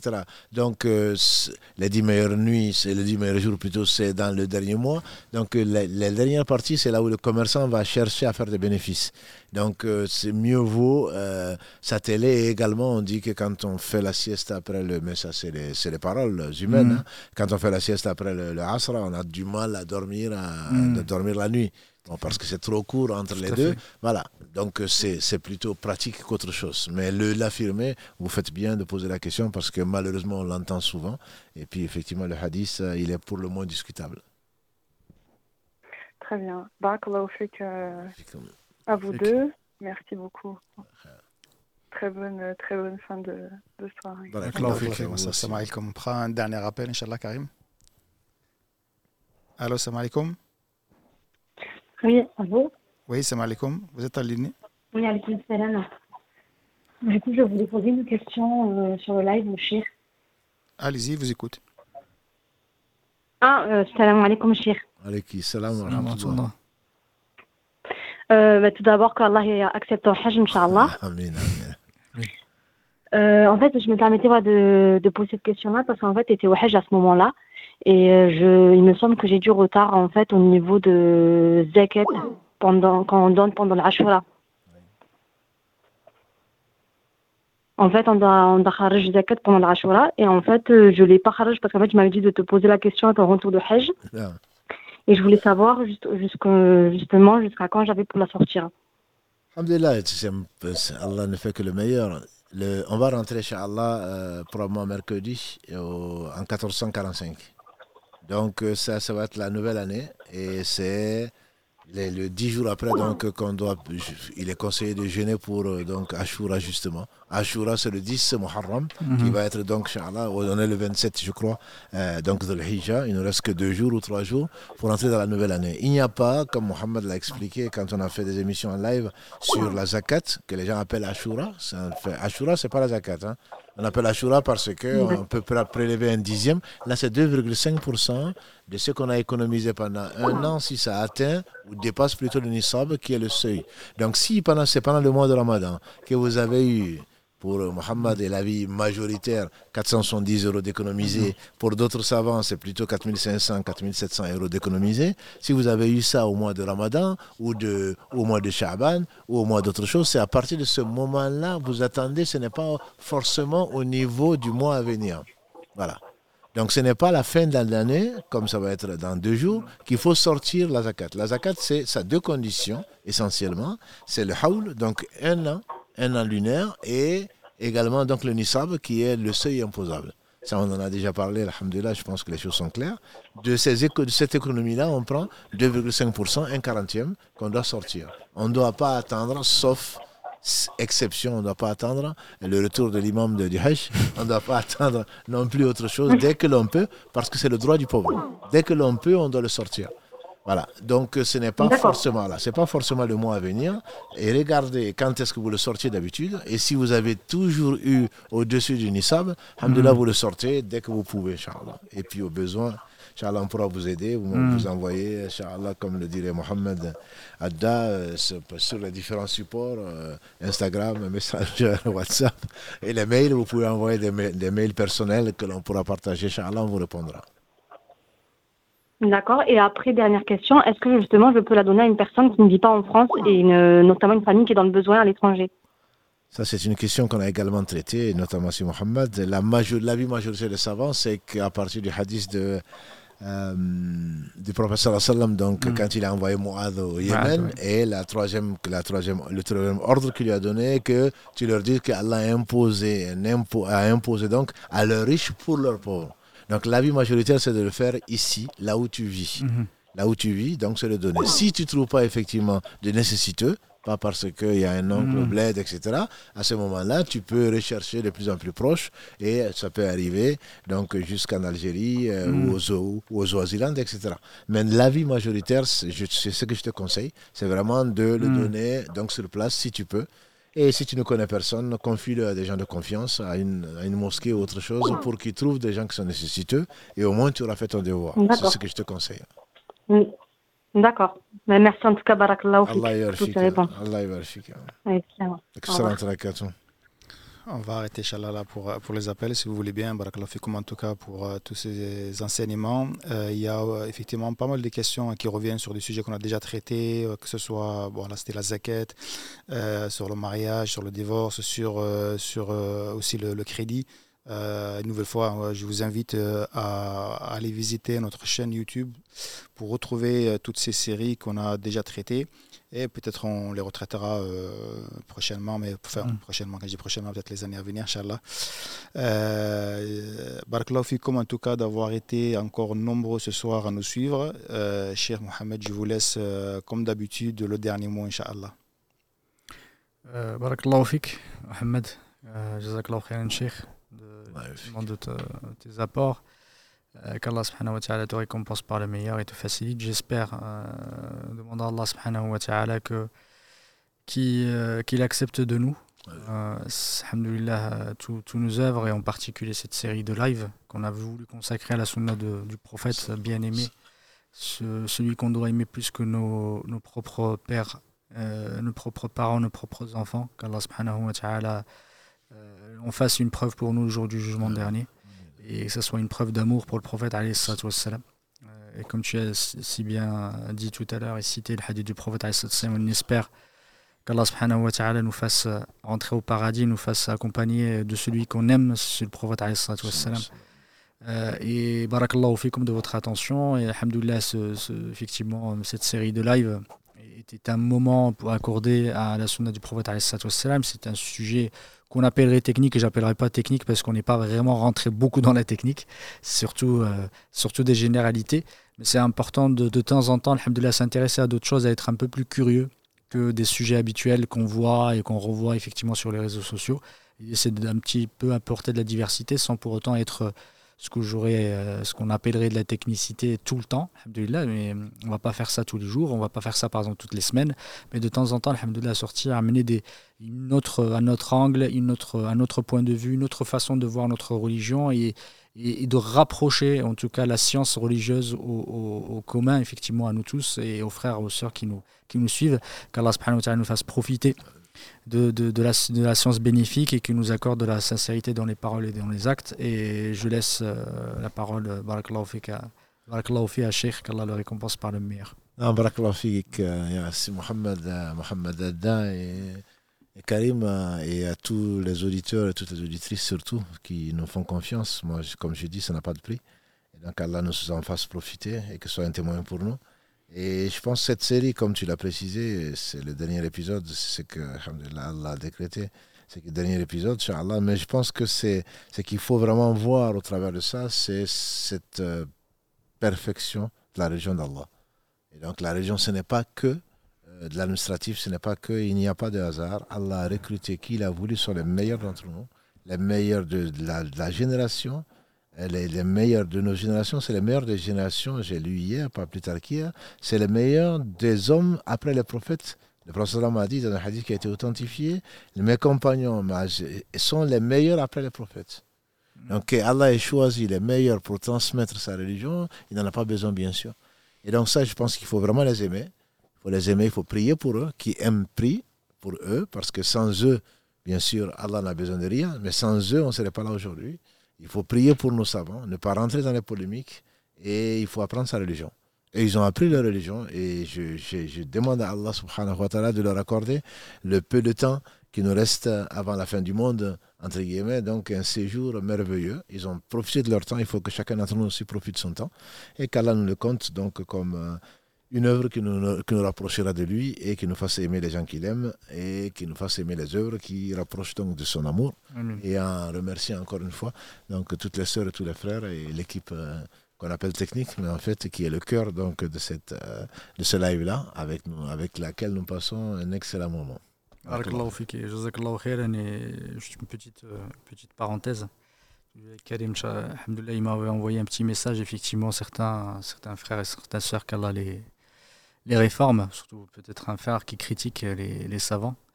Euh, je dis qu'effectivement, c'est au travers de ces cours, plus on est savant, plus que tu as dit, plus on, on étudie la science, plus on est bienveillant vis-à-vis des autres et bienveillant vis-à-vis des savants. Parce qu'effectivement, euh, voir toujours le, verre à moitié vide, ce n'est pas le bon comportement. Il faut voir qu'est-ce qu'ils ont apporté ces, ces, savants?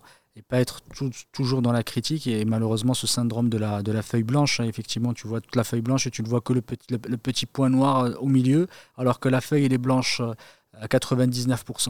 Du coup, il ne faut pas être de cette, de cette catégorie-là. Et surtout, leur, les honorer, ces, savants qu'Allah a nourris par, le, par la science, les respecter, leur faire des doigts et invoquer Allah subhanahu wa ta'ala pour eux qu'il les récompense par le meilleur pour ce qu'ils nous ont apporté, même si peut-être ils se sont trompés et qui ne se trompe pas. Sur cette terre, on est tous des humains, on n'est pas, euh, pas infaillible, tout le monde est faillible. Qui ne se trompe pas et tout le monde effectivement a peut-être euh, des, erreurs, euh, enfin des erreurs qui, peuvent, qui, qui, qui ont peut-être entaché grave ou pas, effectivement, mais ça ne nous empêche pas en tant que musulmans, en tant que frères, de les aimer et à minima invoquer Allah subhanahu wa ta'ala qu'Allah leur pardonne leurs péchés et qu'il les réforme et qu'il les facilite. Ça, c'est la bonne attitude à avoir et non pas les critiquer sous euh, parfois les raisons que certains avancent. Effectivement, il faut faire attention, il faut répliquer, il faut euh, ceci, cela, il faut montrer le vrai visage des personnes. ce n'est pas, pas comme ça. Euh, ce n'est pas comme ça qu'on effectivement qu'on aborde les choses vis-à-vis de personnes parfois qui ont sacrifié toute leur vie pour la science, qu'ils ont sacrifié toute leur vie pour Allah, subhanahu wa ta'ala, qui connaissent beaucoup plus que ce que tu connais effectivement, qui ont, débuté la science depuis, leur jeune âge et qui continuent à demander à, étudier la science à côté de effectivement de quelqu'un qui va venir se permettre de, les critiquer alors qu'il Effectivement, il ne connaît même pas juste Amma parfois. Qu'Allah subhanahu wa ta'ala nous, nous, préserve. Et je demande à ces frères-là, et c'est sincèrement que je leur dis, faites très très attention. Ne mangez pas la chair de vos frères, et surtout les ulama, surtout les savants. Parce que c'est extrêmement grave que de faire ça, c'est de toucher à la religion elle-même et de saper les fondements de la religion. Et, euh, ça, c'est, ça, c'est très très grave, qu'Allah subhanahu wa ta'ala nous réforme tous. C'est un conseil que je vous donne à tous. Et alhamdoulilah, c'est avec l'âge qu'on s'en rend compte, c'est avec l'âge qu'on prend un peu plus de recul. Quand on est jeune, on est effectivement dans la dans la défiance, plutôt dans la critique. Et on a l'impression de combattre, effectivement, d'avoir une mission. Mais cette mission-là, je pense pour moi, n'est pas. C'est une mission plutôt destructrice et, qui amène à la divergence plutôt qu'à l'unité, à l'amour. Parce qu'il y a beaucoup, beaucoup de choses qui nous, qui nous rapprochent, beaucoup de choses qui nous unissent en tant que musulmans, que peut-être quelques quelques détails qui nous désunissent, qui sont importants, je ne dis pas le contraire, mais ce n'est pas une raison pour détester son frère et, de ne plus lui parler, de ne plus lui passer le salam et de le traiter d'innovateur, de, euh, etc., etc., et, ne plus même plus vouloir prier à côté de lui. Et ça, c'est extrêmement grave et c'est pas, c'est pas dans ce sens-là que notre religion, notre notre religion parfaite veut nous, mener, elle veut nous mener à l'union, elle veut nous mener à l'amour et non pas à la divergence à la détestation. Et c'est pas comme ça qu'on fait la da'wa et tu c'est bien dit, c'est pas comme ça qu'on appelle Allah subhanahu wa ta'ala, c'est pas par la c'est pas par la, la, haine et la détestation qu'on le fait. Barakallahu fikum. سبحانك اللهم وبحمدك أشهد أن لا إله إلا أنت أستغفرك وأتوب إليك. سبحان ربك رب العزة عما يصفون وسلام على المرسلين والحمد لله رب العالمين.